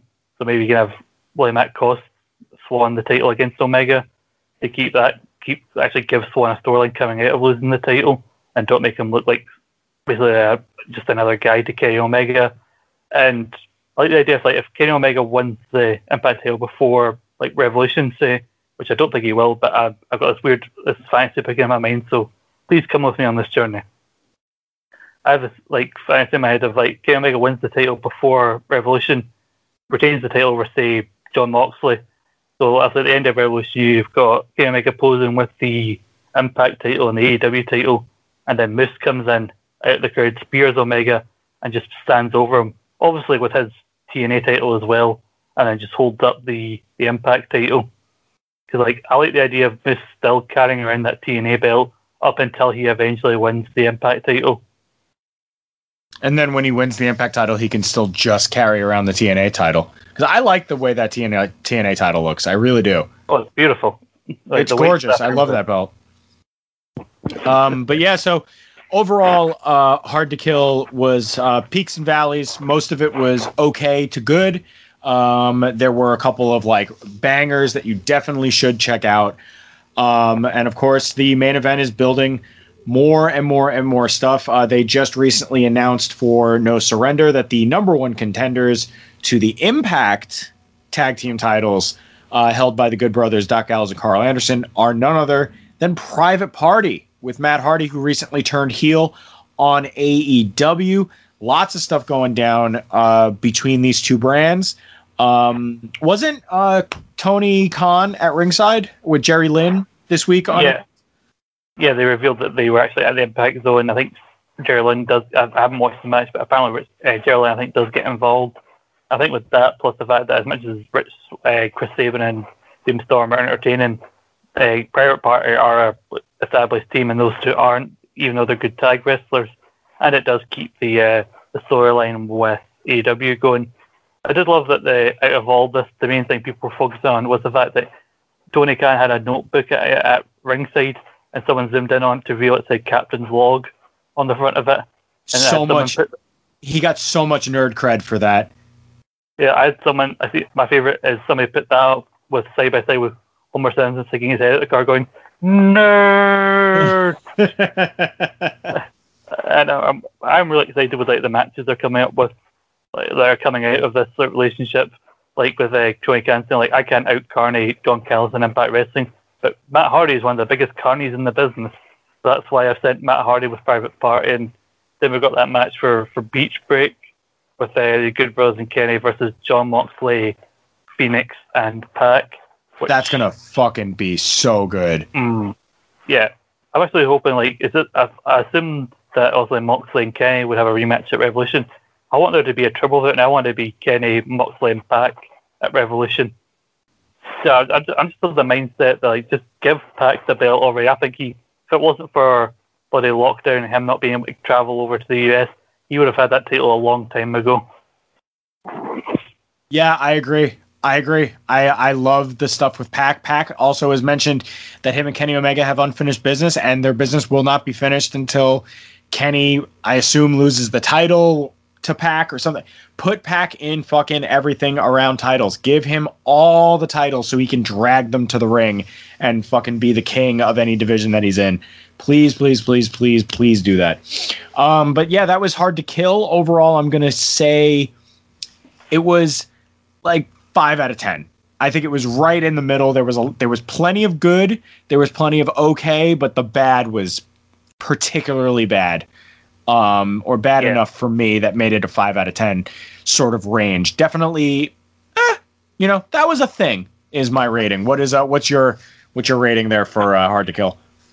Uh, I'm I'm kind of cautious here because maybe a six or seven, given I, I've watched sort of the storylines that led up to this. Because I think I have a more, so so I knew more of what was going on, so I could invest in certain things more than somebody who was just tuning in because of the main event. But I'd still think there were some things that didn't deliver as much as I wanted them to, and also the fact that I was hoping that it would be like this would be a good thing for Impact, given us having Kenny Omega involved, and it is also because given like the the ratings for when he first showed up and that but there are rumors that he's not going to be as involved. At least he said he's not going to be as involved with Impact going forward. And like I remember after Slammiversary, they had all this momentum, at least for a couple of weeks. But apparently they've had the like the post Impact, uh, the post Hard to Kill Impact uh, with Private Party showing up was actually their lowest epi- rating they've got since November. So I don't think at first these uh, the Hard to Kill had the desire desired effect. I think there was a lot of people just like, oh, I'll tune into Hard to Kill, but I think given that some things didn't deliver, like especially the the Karate Man match that, that not enough people watched this and thought, I'll tune into Impact next on Tuesday. And I think that is what's led to this rating, which, you know, as an Impact fan, kind of, it, it fills me with a little bit of dread. Yeah, so I mean, it's e- every time they take one or two steps forward, there's always a, a few steps back, and obviously we know that uh, Tony Khan is taking notes. So um, that was hard to kill. Next up, we got a stop over in Jacksonville as we check in with AEW. This the type of town I can spend a few days in Miami, the city that keeps the roof blazing. Welcome to Miami. Bienvenido a Miami. I'm going to Miami. Welcome to Miami. This week's Dynamite, of course, took place from the Daily's Place in the Jacksonville, the Florida. Uh, and a few things of interest definitely happened, and we're going to break them down right quick right now. Um, first off, uh, MJF and Jericho took on Sammy Guevara and Jake Hager, and they took on Santana and Ortiz. The winner becomes the Inner Circle's official tag team. MJF and Jericho uh, have become the tag team. They have a match next week. Um, I thought this was all right uh, for the most part. Good to see Sammy Guevara back in there. I love that they stuck with Sammy Guevara and Jake Hager just so they could have Sammy Hager, Sammy Hagar, like introduce them like in that little picture in picture. Uh, that was entertaining enough. Uh, I'm a little disappointed that Santana and Ortiz, like I don't know how official this official tag team thing is, but like I'm I'm a little disappointed that it wasn't them. But the MJF and Jericho stuff is like building to something, you know. Mm-hmm. Yeah. Uh, all I'll say is uh, welcome to COVID is Jericho. Because I'm, I'm, yeah, I've been watching him on Retro SmackDown. He's very over there, but I'm getting to the point like I'm done with Jericho. I'm just done because, oh, isn't it funny? Sammy Guevara's too young to know what Sammy Hagar is, and yet we'll show this picture and picture thing of Sammy Hagar and then cut him off before he's finished speaking. Uh, And yeah, like also I know where this is going because yeah, MJF basically saying that oh, like, you know, if, if it was up to me, we wouldn't have him this match. You know, Jericho, you know, he's our leader and it was his idea. So he's trying to turn everyone against Jericho. But then that means Jericho's going to have to be the face. And I don't want to cheer for Jericho because, like, oh, I, I got tested when I got home from the taping I was asymptomatic, so I did my, my two week quarantine. Yeah.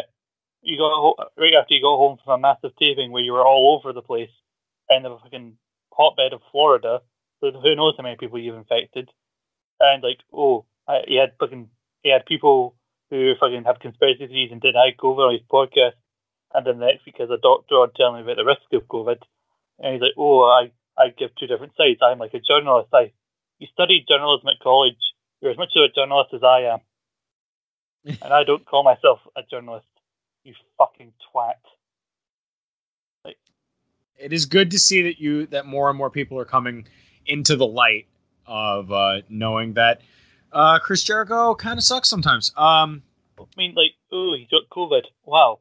You think that's maybe because you did that uh, concert at Sturgis with no mask and no social distancing, you know, which, which is reported to have thousands of cases come out of that event alone. You know, I think who would have thought that would have, you know, backfired on your fucking dad rock ass?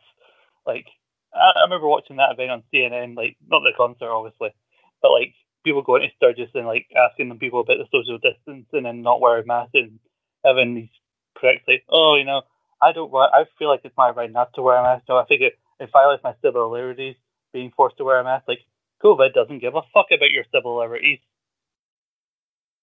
yeah, Oh, I, I mean, no offense.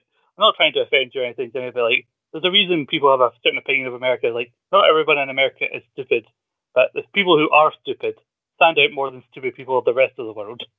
well, the the problem is in America is that the people who are so stupid are like profoundly stupid. There's like more of them than there are smart people, uh, like people with common sense and whatnot. And I mean, there were more people storming the Capitol wearing masks than at that Sturgis show. So goes to show. Um, also, while Scott calms down a little bit, um, because living here in America, I'm used to it. Uh, we had Jon Moxley in action against. Uh, I, I'm for some reason I'm not remembering the guy's name, but he is a big fucking dude, Mm. and he was impressive. He here. looks like the next evolution of Ortiz. Like if Ortiz is, I don't know, uh, Charmeleon, then this guy's the Charizard or something like that. Oh, Nick Nick Comoroto Mm-hmm. uh, is his name, and the story of the match is that Moxley was like, "I want a match, I want to wrestle somebody," and this was the guy who stood up to him. Um, and he's a student of QT Marshall and the Nightmare Factory. Uh, there was some interesting maneuvers here, and eventually Moxley does get the uh, he does get the win.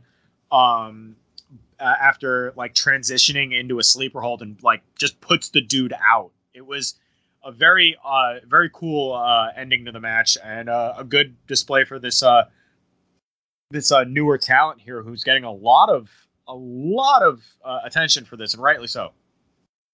Yeah, it's good a good opportunity for him on Dynamite. Um, I'll be honest with you, other than the finish, not a lot stood out to me about this match. I think it was all about Moxley having his promo afterwards, to then sort of the beach break match that got announced later in the show. I'm still raging about Jericho, and I'm also not a fan of this tag match because it was obvious what way he was going to go. Because, like, Proud and Powerful have just been, like, they've got the raw end of this inner circle deal, I think. Because, like, you know, since they started, like, having people pop up on, A- on Impact, like, oh, you know, AEW's guys come in and start raiding people from Impact and have them come over here for more money and oh, and more people are going to see them. Oh yeah, when you think about how well that worked out for fucking Proud and Powerful, went from from being LAX being the top team in Impact to they've not even had a, even that many opportunities of that of a of a buddy AEW tag title. And how many AEW tag team title matches have these two had since they came to AEW? One, maybe two.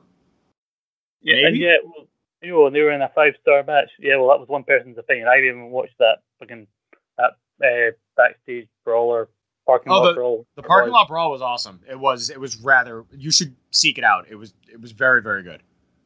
Honestly, they just, they've just become buddy the cronies for Chris Jericho since they came. They just come out, stand in Jericho's corner, and that's really all they get to do.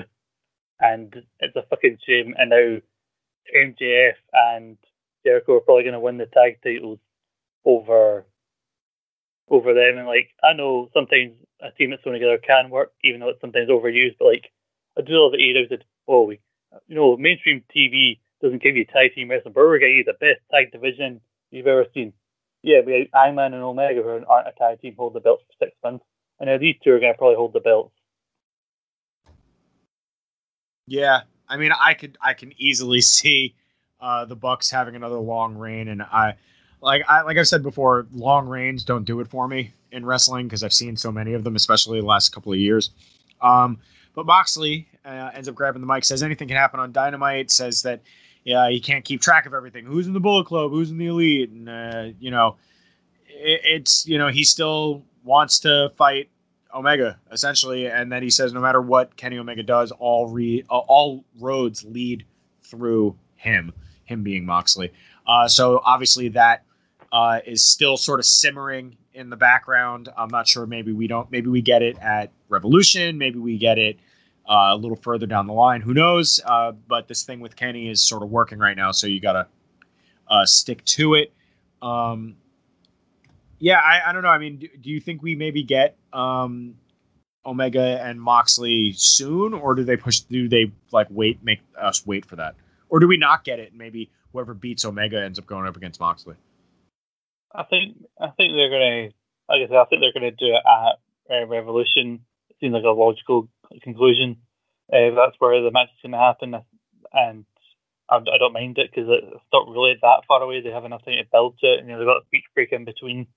Uh, I think if they are going to do that triple threat, like I suggested with Pac involved, I don't, I don't, I'm not saying they are, but if they were going to, but the Pac is in the match, if he got to get the, the pin for the team, he could use that as his reason to get into the match, and then he could create tension between him and Moxley. Because I'm pretty sure, didn't they have a match in Dynamite where they went to a 10 limit draw? Because I'm pretty sure they referenced it on commentary at one point. So you could maybe do something like that, or the Good Brothers, have they two have to go up against the Good Brothers to get to Kenny? I think I think we've got like enough time between now and uh, Revolution to actually build something interesting between Moxley and Omega. You know, fingers crossed. Pack. Um, I, I believe that they have pushed Revolution back to the first week of March now, or they're talking about pushing it back. So uh, we definitely have plenty of time because they have Beach Break in the middle of it and all this other stuff. So there's plenty of time to continue building there. And as you said before, there's that six man tag at Beach Break. So uh, a lot can definitely happen between now and whenever we get the next big Kenny title defense.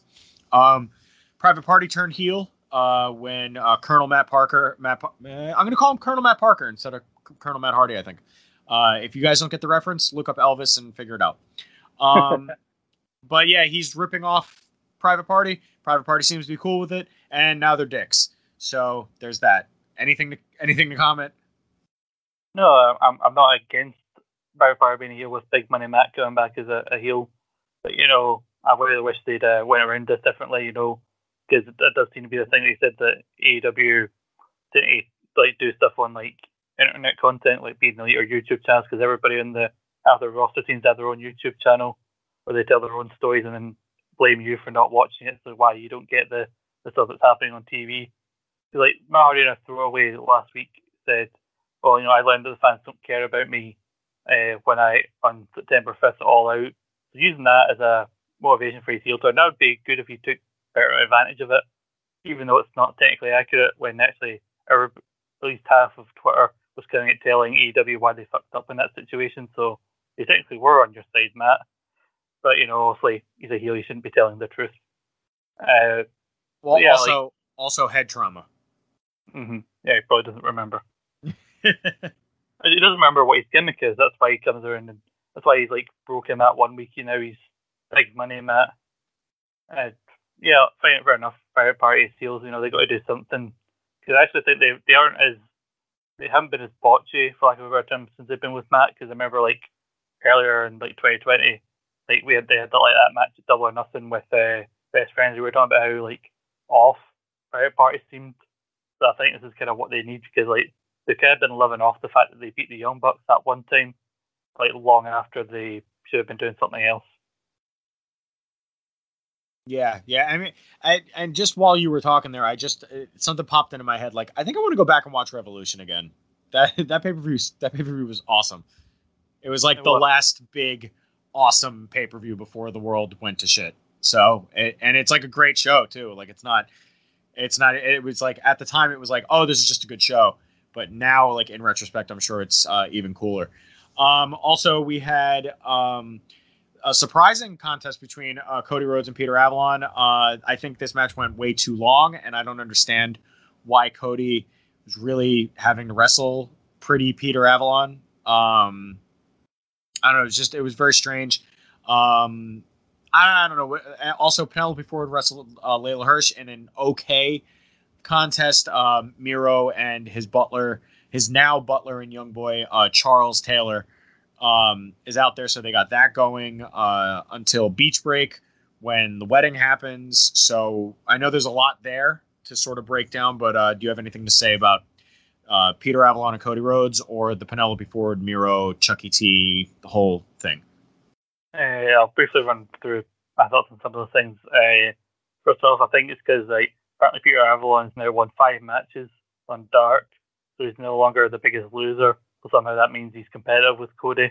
When obviously, if he was undefeated, if he, he hadn't won yet, his match would probably win in like less than Cody Rhodes' entrance, which we all know takes about seven hours. Uh, and also, I didn't realize that that mi- remix of Snoop Dogg was going to be his now full time entrance theme because I keep forgetting that that's a thing. Uh, yeah, Jade Cargill coming out because they insist on this Cody and Shaq thing for reasons. And, also the Leyla Hirsch uh, playoff, I think it was a good match. I like Leyla Hirsch. Uh, but I think, again, we're talking about the we said about the AEW women's division. Uh, the match wasn't even about these two. It was about the fact that Orange Cassidy was in the crowd and Chucky T was there. And what confused me about the stipulation is that always got to be his butler until uh, after beach break. That's in like two weeks' time. So he's only going to be your butler for three weeks, but Trent's going to be out for another, what, four months after that. So surely you should keep this going because what's Chuck going to do? Is he, are he and Orange Cassidy going to be a tag team? Is uh, Chuck just going to be a singles guy for a while? Like, where does this actually go?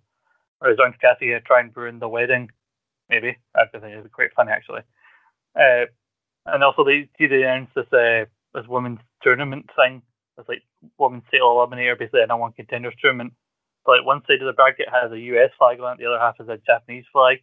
And I remember when I seen this, I thought, ah yes, the old America versus another country gimmick. That always puts butts in the seats. Hey, well, you know, it, it, it, it worked once before. Who knows how well it will do this time? Um, I'm not from here. I have my own customs. Look at my crazy passport. listen to my crazy words. Um, and uh, finally, on AW, the thing I wanted to talk about maybe the most was um, not even the match between Hangman Page and the Dark Order versus the Hybrid 2 and the Chaos Project, mostly because Luther is in it and fuck, fuck, fuck Luther. And Serpentico. I got your back, Scotty. Got your back. It's I remember, like- fucking Serpentico. I mean, I get why they had this mention negative one wanted it, and there are there are some like cretins on social media saying, like, "Oh, they're really dragging this negative one thing out." Like the guy lost his father. Have some compassion, you dick. But I Yeah, let like, the kid pick a fucking match every once in a while, especially because it was his birthday, and he cut a really funny promo with the Dark. Order too about how his his birthday was like three days ago, and then they're idiots, and he's two like papers. he threw papers. It's sort of like the boy who would be king, essentially. I hope, I hope I hope it was a case of like he wanted this for his birthday. I hope it was a case of like, oh, he wanted the Dark Order in a match, not oh, for my birthday, I really want Serpentico. Because otherwise, I must question the uh, question the child's point for a birthday. Like, what did you want? Like, why Serpentico? You could have had anyone for your birthday. You've got you've got John Silver there, and you're wasting his time with Serpentico. Yeah, exactly. But more more importantly than that was the will Hangman Page join the Dark Order segment that took place directly after the match. Um, this was fantastic. Uh, John John Silver, I love him to fucking pieces. I, he's just so fucking funny. Um, he gets down on one knee. He asks if Hangman Page will join the Dark Order, and like before Hangman can even get the full "I'm sorry, I can't" out of his mouth, streamers are coming down cannons ca- confetti cannons are going off people are coming out like marching and and they're getting turned away by evil uno and stuff and then it it says he said yes on the screen. It fucking ended me. It just fucking ended me. Um, you got uh, Hangman just trying to leave, and then he grabs the bottle on the way out. So obviously, Hangman is very confused and he's very hurt, and there's a lot of other stuff going on there. But this segment was just, I mean, perfection. What I mean, what else can you say about it, Scott? Uh, fill me on on how you thought about this. I was sad. Like I wanted Hangman to join the Dark Order. So it would have been hilarious. But the fact that John Silver got on one knee to ask Hangman as if he's proposing to him, you've got guys on the uh, members of the Dark Order on the stage and they're kind of like, "Well, come on, do it, do it," and then he says he can't, and then just I mean it says he said yes, and also we see like you said like Stu Grayson and uh, Evil just chasing people away as they're coming at dad like, "Go, go away, go away," and the fact that he says no, but then goes over. I think Stu Grayson's got like a bottle of Jack Daniels that was I'm sure was to celebrate, and he takes it anyway. So they're keeping that aspect of his character going. Uh, like so not only do you not join us, but you took our celebratory booze for when we thought you were going to join us. Yeah, the the the change of Hangman Adam Page being like the fun dude you could have a drink with to like now he has a drinking problem, like, and you sort of have to be sad for him, and like, I get it to a certain extent, but like, keep it fun, like it used to be. Him fucking surfing on people, like crowd surfing, and fucking being jolly, but now he's all melancholy, like he's in fucking Twilight or something. Know, but it makes me think, where's he going to go he- from here? Because like people are finally behind him, and I think actually given that people are really behind the uh, the Dark Order now, especially given everything that happened, but like they are very entertaining. Think segments of like Hangman Page just trying to enjoy a drink while members of the Dark Order, like particularly John Silver, are basically annoying him, could have been so funny. But you know, I guess they have a bigger plan for me. I think they could still have a lot of people are saying that they want Hangman to be the guy to take the belt from Kenny and be the guy kick out the one winged angel. You could still do that with the Dark Order. Yeah, I mean, you could do so much with the Dark Order now, and I mean, I'm glad that they're like really like trying to sort of like give them as much as possible now that they don't have their leader, and they're trying to still like find their footing. And I like that they have like the Boy King as like their leader, and they all sort of just sort of are following that. And I don't know, I like Evil Uno and Stu Grayson as a tag team. I like the Beaver Boys. Uh, I like um, I think it was ten. I I- it's it's either ten or five. One of those. I mean, they're both very good, but I'm like intrigued. Uh, more ten. More about ten. Uh, like I like him in the ring. Ten was the one who had uh, Brody Brody Jr. on his shoulders, I think, during the segment, and I think uh, Five is like longer hair and more tattoos on his chest. Yeah, Like, they Alan Angels. Is Yeah, because they both started using like white the white mask, so sometimes it can be hard to tell which. is- but I think obviously Ted's much taller and Alan Angels is shorter with more tattoos. Yeah, yeah. Uh, and one more thing on Dynamite. Actually, uh, I know that was I said that was the last one, but this is the last one. Uh, Darby Allin and Sting, uh, they're together to you know I don't know. Uh, Sting's out there to congratulate Darby Allin. Um, you know, Papa. The whole like deal is going down, Papa. Um, and then Taz and Team Taz are on the um, the screen. You know, Hook is there, Papa, and like they're just they're up there and they're like, "Oh, it was unfair. You came out with a fucking bad, even though we was cheating. You came out and you was cheating and stuff." And essentially, after the show, they or during the show, they announced that Sting and Darby Allin will take on Ricky Starks and Brian Cage in a street fight. Uh, from what I understand, it's going to be cinematic. Uh, because that's what Sting signed up to do. It was cinematic matches, uh, from what I understand. So that made it actually a little bit better for me that this isn't going to be in the ring, or if it is in the ring, it's going to be taped cinematically, um, and all the weapon stuff, and then you can have Darby Allin do like the dangerous shit, and Sting could just hit people with bats and chairs and stuff. Um, what do you think of the match and you know the whole Papa and everybody sort of uh, like all the stuff that's going on here leading into the match at Revolution?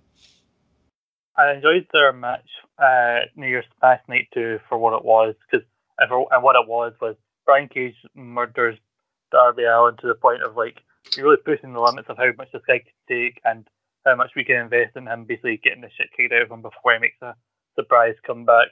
even though that spot off there, the where he does the crucifix off the middle rope, was an entertaining finish. But like Sting getting involved because oh oh yeah we're not going to get involved, but then Sting gets involved and he beats up uh, Ricky Starks with the bat and like as Ross and Cordell like say like they still after all these weeks don't physically go after Sting like and as Ross and Cordell like is Sting gonna have to kill a member of Team Taz before one of them hits him because they just seem to run away whenever he comes out even though he's 60 years old. Uh, and then you had the segment where he said, "Oh, Sting congratulates Darby Allin," and I had this image in my head of what the thing was going to be like.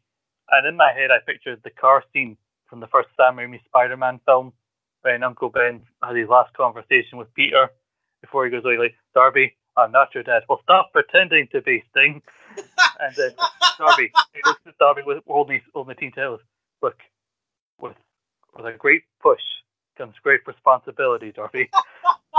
and then and then he and then Sting is strucken down by Team Taz and he chases Taz to a warehouse and accidentally pushes Taz out of a window. I want to see your version of this match. 110%. And, and like goes to Tony Khan he beats Brian Cage. Hundred bucks. You said three thousand. I said three thousand for three minutes, and you pinned him in two. And for that, I give you a hundred, and you're lucky to get that. And I thought Matt Hardy was a carny. Darby Allin in Spoopy Man. I've got a Um, lot of spare time. I'm going to write something like this. But as, as far as the match goes, as far as the match goes, I'm kind of glad it's going to be cinematic, even though I'm kind of still dreading it. Because like, if it wasn't cinematic, your only real option is Sting gets taken out. Ninety percent of the match is Ricky Starks and Brian Cage in a handicap match against Darby Allin. Thing comes in at the end. But if it's cinematic, you go, you, he's going to disappear at some point, isn't he? Then appear behind somebody like Taker at the Boneyard match, isn't he? he's going to do some sort of spooky disappearing thing. I want them to bring back, do the different versions of Sting. That would make this entertaining. Like he disappears and pops up as Wolfpack Sting, and then comes back as Joker Sting. Well, like have Darby Allin have, have Darby Allin have face paint inspired by a different Sting. Have Darby Allin dressed as Surfer Sting. Have him smile if he's capable of doing such a thing. I I don't I don't even know, man. I mean, it'll be interesting to see how they handle it. I mean, as as we mentioned earlier, um, Revolution has been pushed back or is being talked about being pushed back. Um, I think it's because it's up against a UFC show. I believe. Uh, Her- Actually, I also have heard. I think she mentioned that they're moving from Daily's Place. Apparently, starting at Beach, but they're going to go to Miami. Uh, cue the cue the Will Smith song, and uh, also something something really entertaining we should mention because I remember that Beach Break is going to be Thunder Rosa versus uh, versus uh, Britt Baker. When Britt Baker had Cody Rhodes on the waiting room, Britt Baker was the best I've ever seen her because she was just ripping into Cody. Like they had the spring, the sparklers when he came in. Like we met our contractual obligations about the pyro, and uh, she was uh, like, "Who are you feuding with? Are you feuding with Shaq, Jade Cargill? Are you feuding with? Are you teaming with Snoop Dogg? Is Arn Anderson your manager?" And like, Cody, remember, you don't want to make a big mistake like that one on your neck. Yeah, uh, she was she was great. She was absolutely great. One t- one t- one thing I didn't like about it was Reba's, and I hope it's fake, throaty laugh. Like, like, what is that? It sounds like Goofy smokes 40 a day. Like, if this, who is your acting coach woman, and how can you get that money back? I just love how Reba Rebel, whatever the fuck her name is, Rebby, whatever the I don't know what the fuck her name is. Uh, but I, I love how like shit she is. She's just super camp and shitty, and I love it. Um, The Room, coming soon, The Room starring Luther and Reba. And somehow still worse than the original. Can you um, but- imagine high, how high pitched bloody Luther's voice goes? Like he goes, You're tearing me apart, Reba. Oh my god. Oh, now that's gonna be just all I see for the next like two days in my head. Oh fucking hell! All right, we're moving away from AEW now. AEW, lots going on over there. Uh, plenty to to look for, and uh, you know Wednesday, Wednesday's coming up, and you know what that means. Uh, so briefly, as we're winding things down here, we wanted to uh, touch on the Dusty uh, Classic, uh, Dusty Rhodes Tag Team Classic, excuse me, uh, tournament that is going on at NXT right now. The brackets look as such. Uh, correct me if I'm wrong, but uh, Tony Nese and Daivari taking on Desmond Troy and Ashante the Adonis. Nope. No, no. No, that happened already. No, it's not. It's going to happen tonight on two 205 Live. We're going on Friday. Basically, what's going to happen, Jimmy, is uh, Ashanti and Troy got killed by Karrion Kross at NXT. So their new opponents are Tommaso Ciampa and Timothy Thatcher. Oh yes, I did hear about this. Okay. This is happening on 205 Live. I mean, I mean Tommaso Ciampa is 201 pounds. He fits. Thatcher definitely isn't 200, 205 five. And when somebody pointed this out, I said like, well, he, he still weighs less than Killian Dain, and Killian Dain got to appear on 205 Live, and uh, also uh, I can't remember who they're facing, but Indy Hartwell and uh, Candice LeRae's first round match in the Dusty Classic is also happening on 205 Live. So and they're making a big deal with that it's the first women's match to take place on 205 Live. So I think they're trying to use this tournament to make uh, 205 Live worth watching. And it's, uh. Priscilla Kelly's new character, Gigi Doran, Hmm. and her tag team partner, which I'm not nervously scrolling for at the moment at all and trying to kill time for. Um, yes, I mean, I- Gigi Gigi Dolin and Cora Jade will take on I- Candice LeRae and Indy Hartwell. I had every intention of watching the Kelly the last week's 205 because uh, they had uh, Legado del Fantasma versus the Bollywood Boys and uh, Killian Dain and uh, Killian Dain and Drake Maverick versus I can't remember, uh, but I didn't manage to check it before this. But I'm going to watch it and also tomorrow tonight's one uh, at some point because again they are trying to make 205 Live worth checking into, and it's sort of working. Or you can tell it's not working because I haven't seen it yet. And uh, then I guess uh, after that, we have the Undisputed Era takes on the winners of that match that we just talked about, which definitely won't just be the team we know about. Uh, you know, the team that like got added last minute and is two singles guys because that never happens in the Dusty Classic. Then we have um, MSK versus Killian Dain and Drake Maverick, which I'm looking forward to that. Mm-hmm. Uh, Grizzled Young Veterans are going to take on Leon Ruff and Kushida, uh, which I maintain. I think the Grizzled Young Veterans and maybe MSK are in the final, or Undisputed Era and Grizzled Young Veterans. Uh, Undisputed Era and Grizzled Young Vets are on the same bracket, so I think they could be the semis potentially. Okay. But yeah, I'm looking forward to MSK. My biggest surprise of this was the fact that Lucha House Party beat Imperium. I know, dude. What the fuck? What is that? I think that maybe it's because of like they're going up against Legado del Fantasma. That means they go up against Legado del Fantasma in the second round. But and then also Curt Stallion comes out who apparently earned a title shot on 205 Live. Is going to fight uh, Santos Escobar next week for the title. Uh, fair enough. All I know is that he was from Evolve and apparently he was trained question mark by Matt Riddle or he has some connection to Matt Riddle. But uh, I'm more looking forward to hypothetical matches against Escobar because he put a thing about how he's beaten everybody and he he came out criticizing other NXT champions. Like he said, like I'm a champion that doesn't have a glass jaw, unlike Finn Balor, and I'm a champion that can make it to my first defense, unlike Karrion Kross. And like Buddy Murphy and Ricochet were tweeting him saying like you haven't beaten us. I'm like so like I care about that more than Curt Stallion, and I feel bad for it because I'm sure Curt Stallion's a lovely lad, but I don't know anything about you. Yeah, he's just uh blonde white guy number three forty seven, in my opinion. he could be, he could easily pass if you wanted to put Matt Riddle in a movie. You could have this guy as his stunt double potentially, but it's not really a great compliment that he looks kind of like Matt Riddle because he he make, he's going to end up getting tarred with that brush that bloody Jordan Devlin did for a while. That oh he was trained by this person. He sort of reminds me of Griff Garrison a little bit. Who the fuck is Griff Garrison? He's in the Varsity Blondes with uh, Brian I know uh, Brian Pillman. Jr. But no, Yeah. I mean you're right. You're right to not know that because like knew who he was. Random blonde man 346 is fucking Griff Garrison. I was actually doing the Dark Order thing from BT, but you're you're within your rights to not know that because you don't have a free moment to watch every bit of uh, AEW related content every day. I don't have a free minute to do much of anything these days. You know, being being a hero and like an essential person in Oh, these times is hard. I I had to. I had to bring it up once. Um, and also being on, you know, being in the wrestling and the whatnot and all of the DIY stuff I'm doing around here is uh, you know, keeping me from doing the thing I love most, which is watch wrestling and veg out and drink.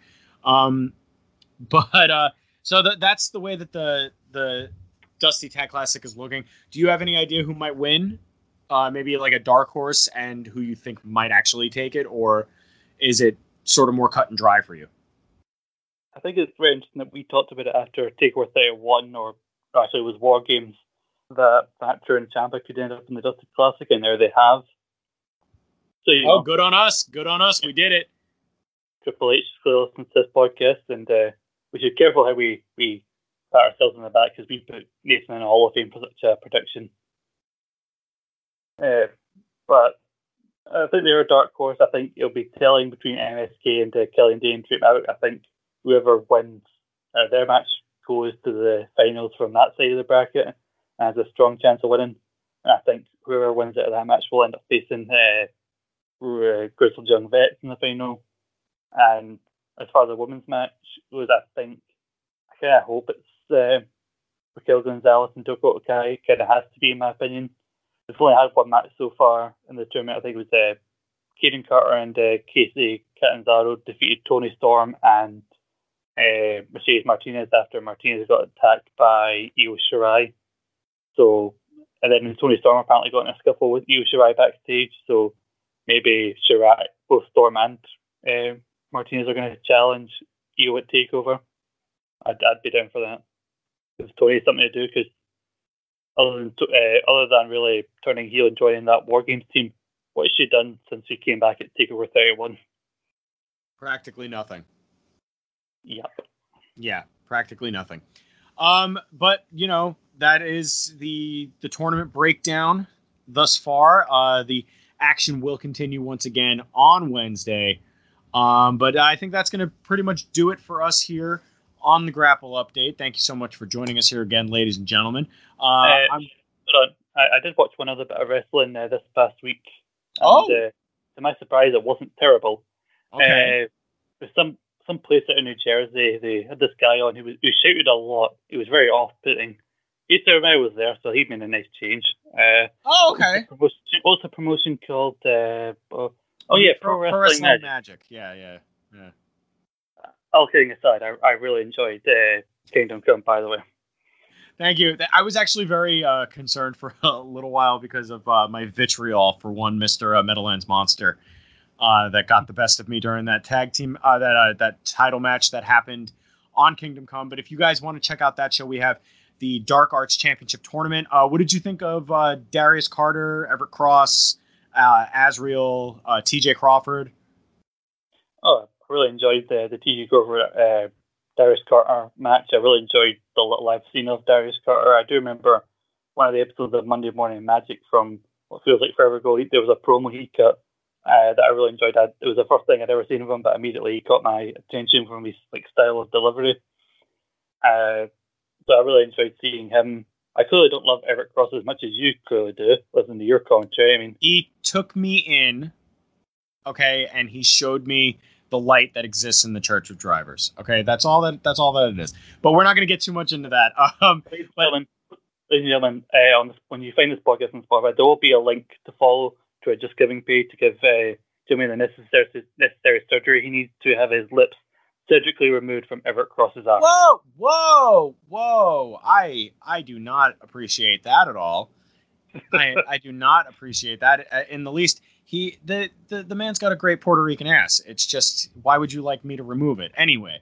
Um, but no, uh, spoilers if you are are going to check it out. Darius Carter uh, did come away as the brand new Dark Arts champion. Beat uh, and the only reason I do spoil that and bring that up is because last night on the Open Mic Night Wrestling uh, Twitch podcast that uh, our referee DM Stevens hosts uh, over on Twitch every week. Uh, go check that out on Open Mic Wrestling. That's wrestling without the G over on Twitter, and go check uh, out his stuff as well. But he had Darius Carter on because Darius Carter wanted to announce a set of new rules that uh, the Dark Arts division will now have to adhere to, starting with his first defense at our next show, where all the rules remain the same in the Dark Arts division. Close punch, uh, close fist punches to the head are still legal. You get one rope break per match, and uh, countouts uh, aren't a thing. But now Darius Carter has included what I'm calling the Carter Clause, uh, which is um, they will be five three minute rounds, uh, totaling in 15 minutes. Uh, these are very similar to the British rounds uh, rules. Um, all this, the other rules still apply, and if you don't beat the champion in those 15 minutes, it is not declared a draw. Darius retains his title. Um, five th- uh, five three minute rounds and 15 seconds in between each round as a stopgap point. So you got to use your time wisely. As I said on Twitter, if you aim at the king, you better not miss.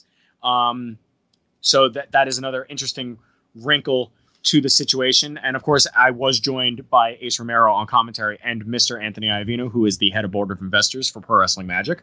Uh, a lot of stuff going on in the kingdom at the moment, but I'm glad you enjoyed it, man. I, really did. You know, I thought can't. Well, I don't can't remember the title of it, but I did look up after the show. The uh, the theme song that Ace Romero came out to during the show was an absolute tune, and the, I I got a good chuckle out of the referee dancing uh, to the song just unapologetically. Uh, and I looked up the song up on YouTube afterwards. Uh, I even messaged you dur- during the show when I was at that point in the show saying, "Is it weird that my favorite person so far on the show is the referee?" Nick Shin does do that to people because uh, you might be great, you might be you might be really great, but you ain't Shin. Um, and if he hears that, he, he's gonna love me for that. So, um, but yeah, ladies and gentlemen, please go check out uh, Pro Wrestling Magic on FITE TV or at Wrestling Magic on the Twitter. Uh, but Scott, before I give the rest of all my plugs, why don't you tell everybody what you got going on here on the interwebs? Well, uh, you can find out my upcoming uh, versions of The Room and Sam Raimi Spider-Man uh, coming up. The soon-to-be launched Rogue Opinions Productions uh, trademark. You know, we'll uh, it's going to be hard to get funding, you know, with current times, but you know, we'll we'll get those out. Give the people what they want. Writing will begin immediately. But other than that, you can find me on Twitter at ScottMcLeod1996.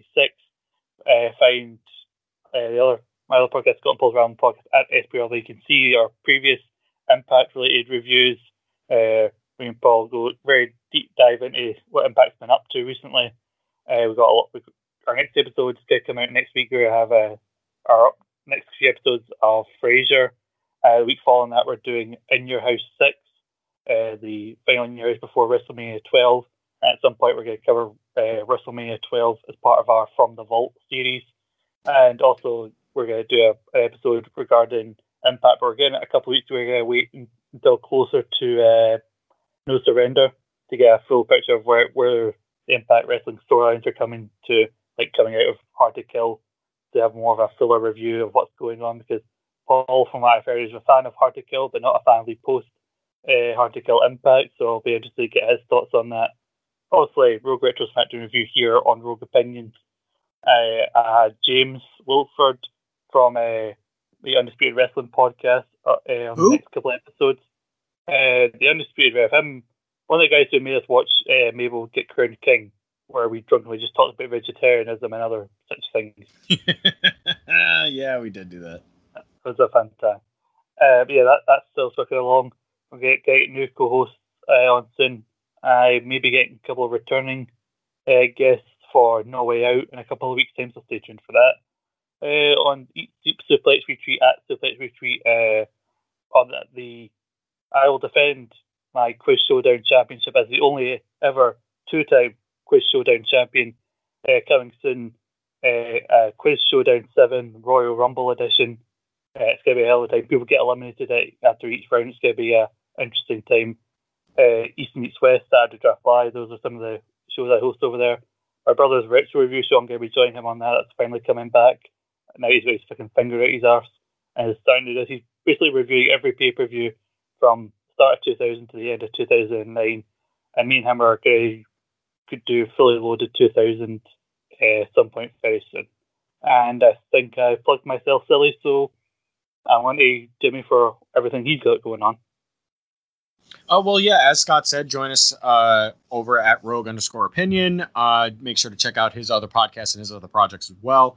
Uh, as I said earlier, go to at Wrestling Magic uh, for all of your pro wrestling magic needs. YouTube.com forward slash pro wrestling magic. Make sure to go check out the shows that we have on FITE. I believe it's up to two now, where we have Card Subject to Change and Kingdom Come 5. Kingdom Come 5, think of it as our WrestleMania. It's the biggest show of our calendar year, and a lot of goings on are happening in the kingdom as we speak. A lot of things are breaking down, a lot of things are building up. Um, a whole lot of things going on in the kingdom, so please go and check us out over there. I am at Mr. Riot on Twitter. That's M R R I 0 T. Looking at you, Matt Striker. Pick up your boy. Pick up your boy. No disrespect to D'Lo, but I can really round out that three man booth. You know what I'm saying? Uh, and yeah, thank you, ladies and gentlemen, for sticking with uh, with us through all of this. And um, just so it has to be the end of the podcast, I think we're gonna have Ace Romero's music play us out, ladies and gentlemen. And while you jam to that, I have, in the immortal words of Yakko Warner, good night, everybody. Josie's on a vacation far away. Come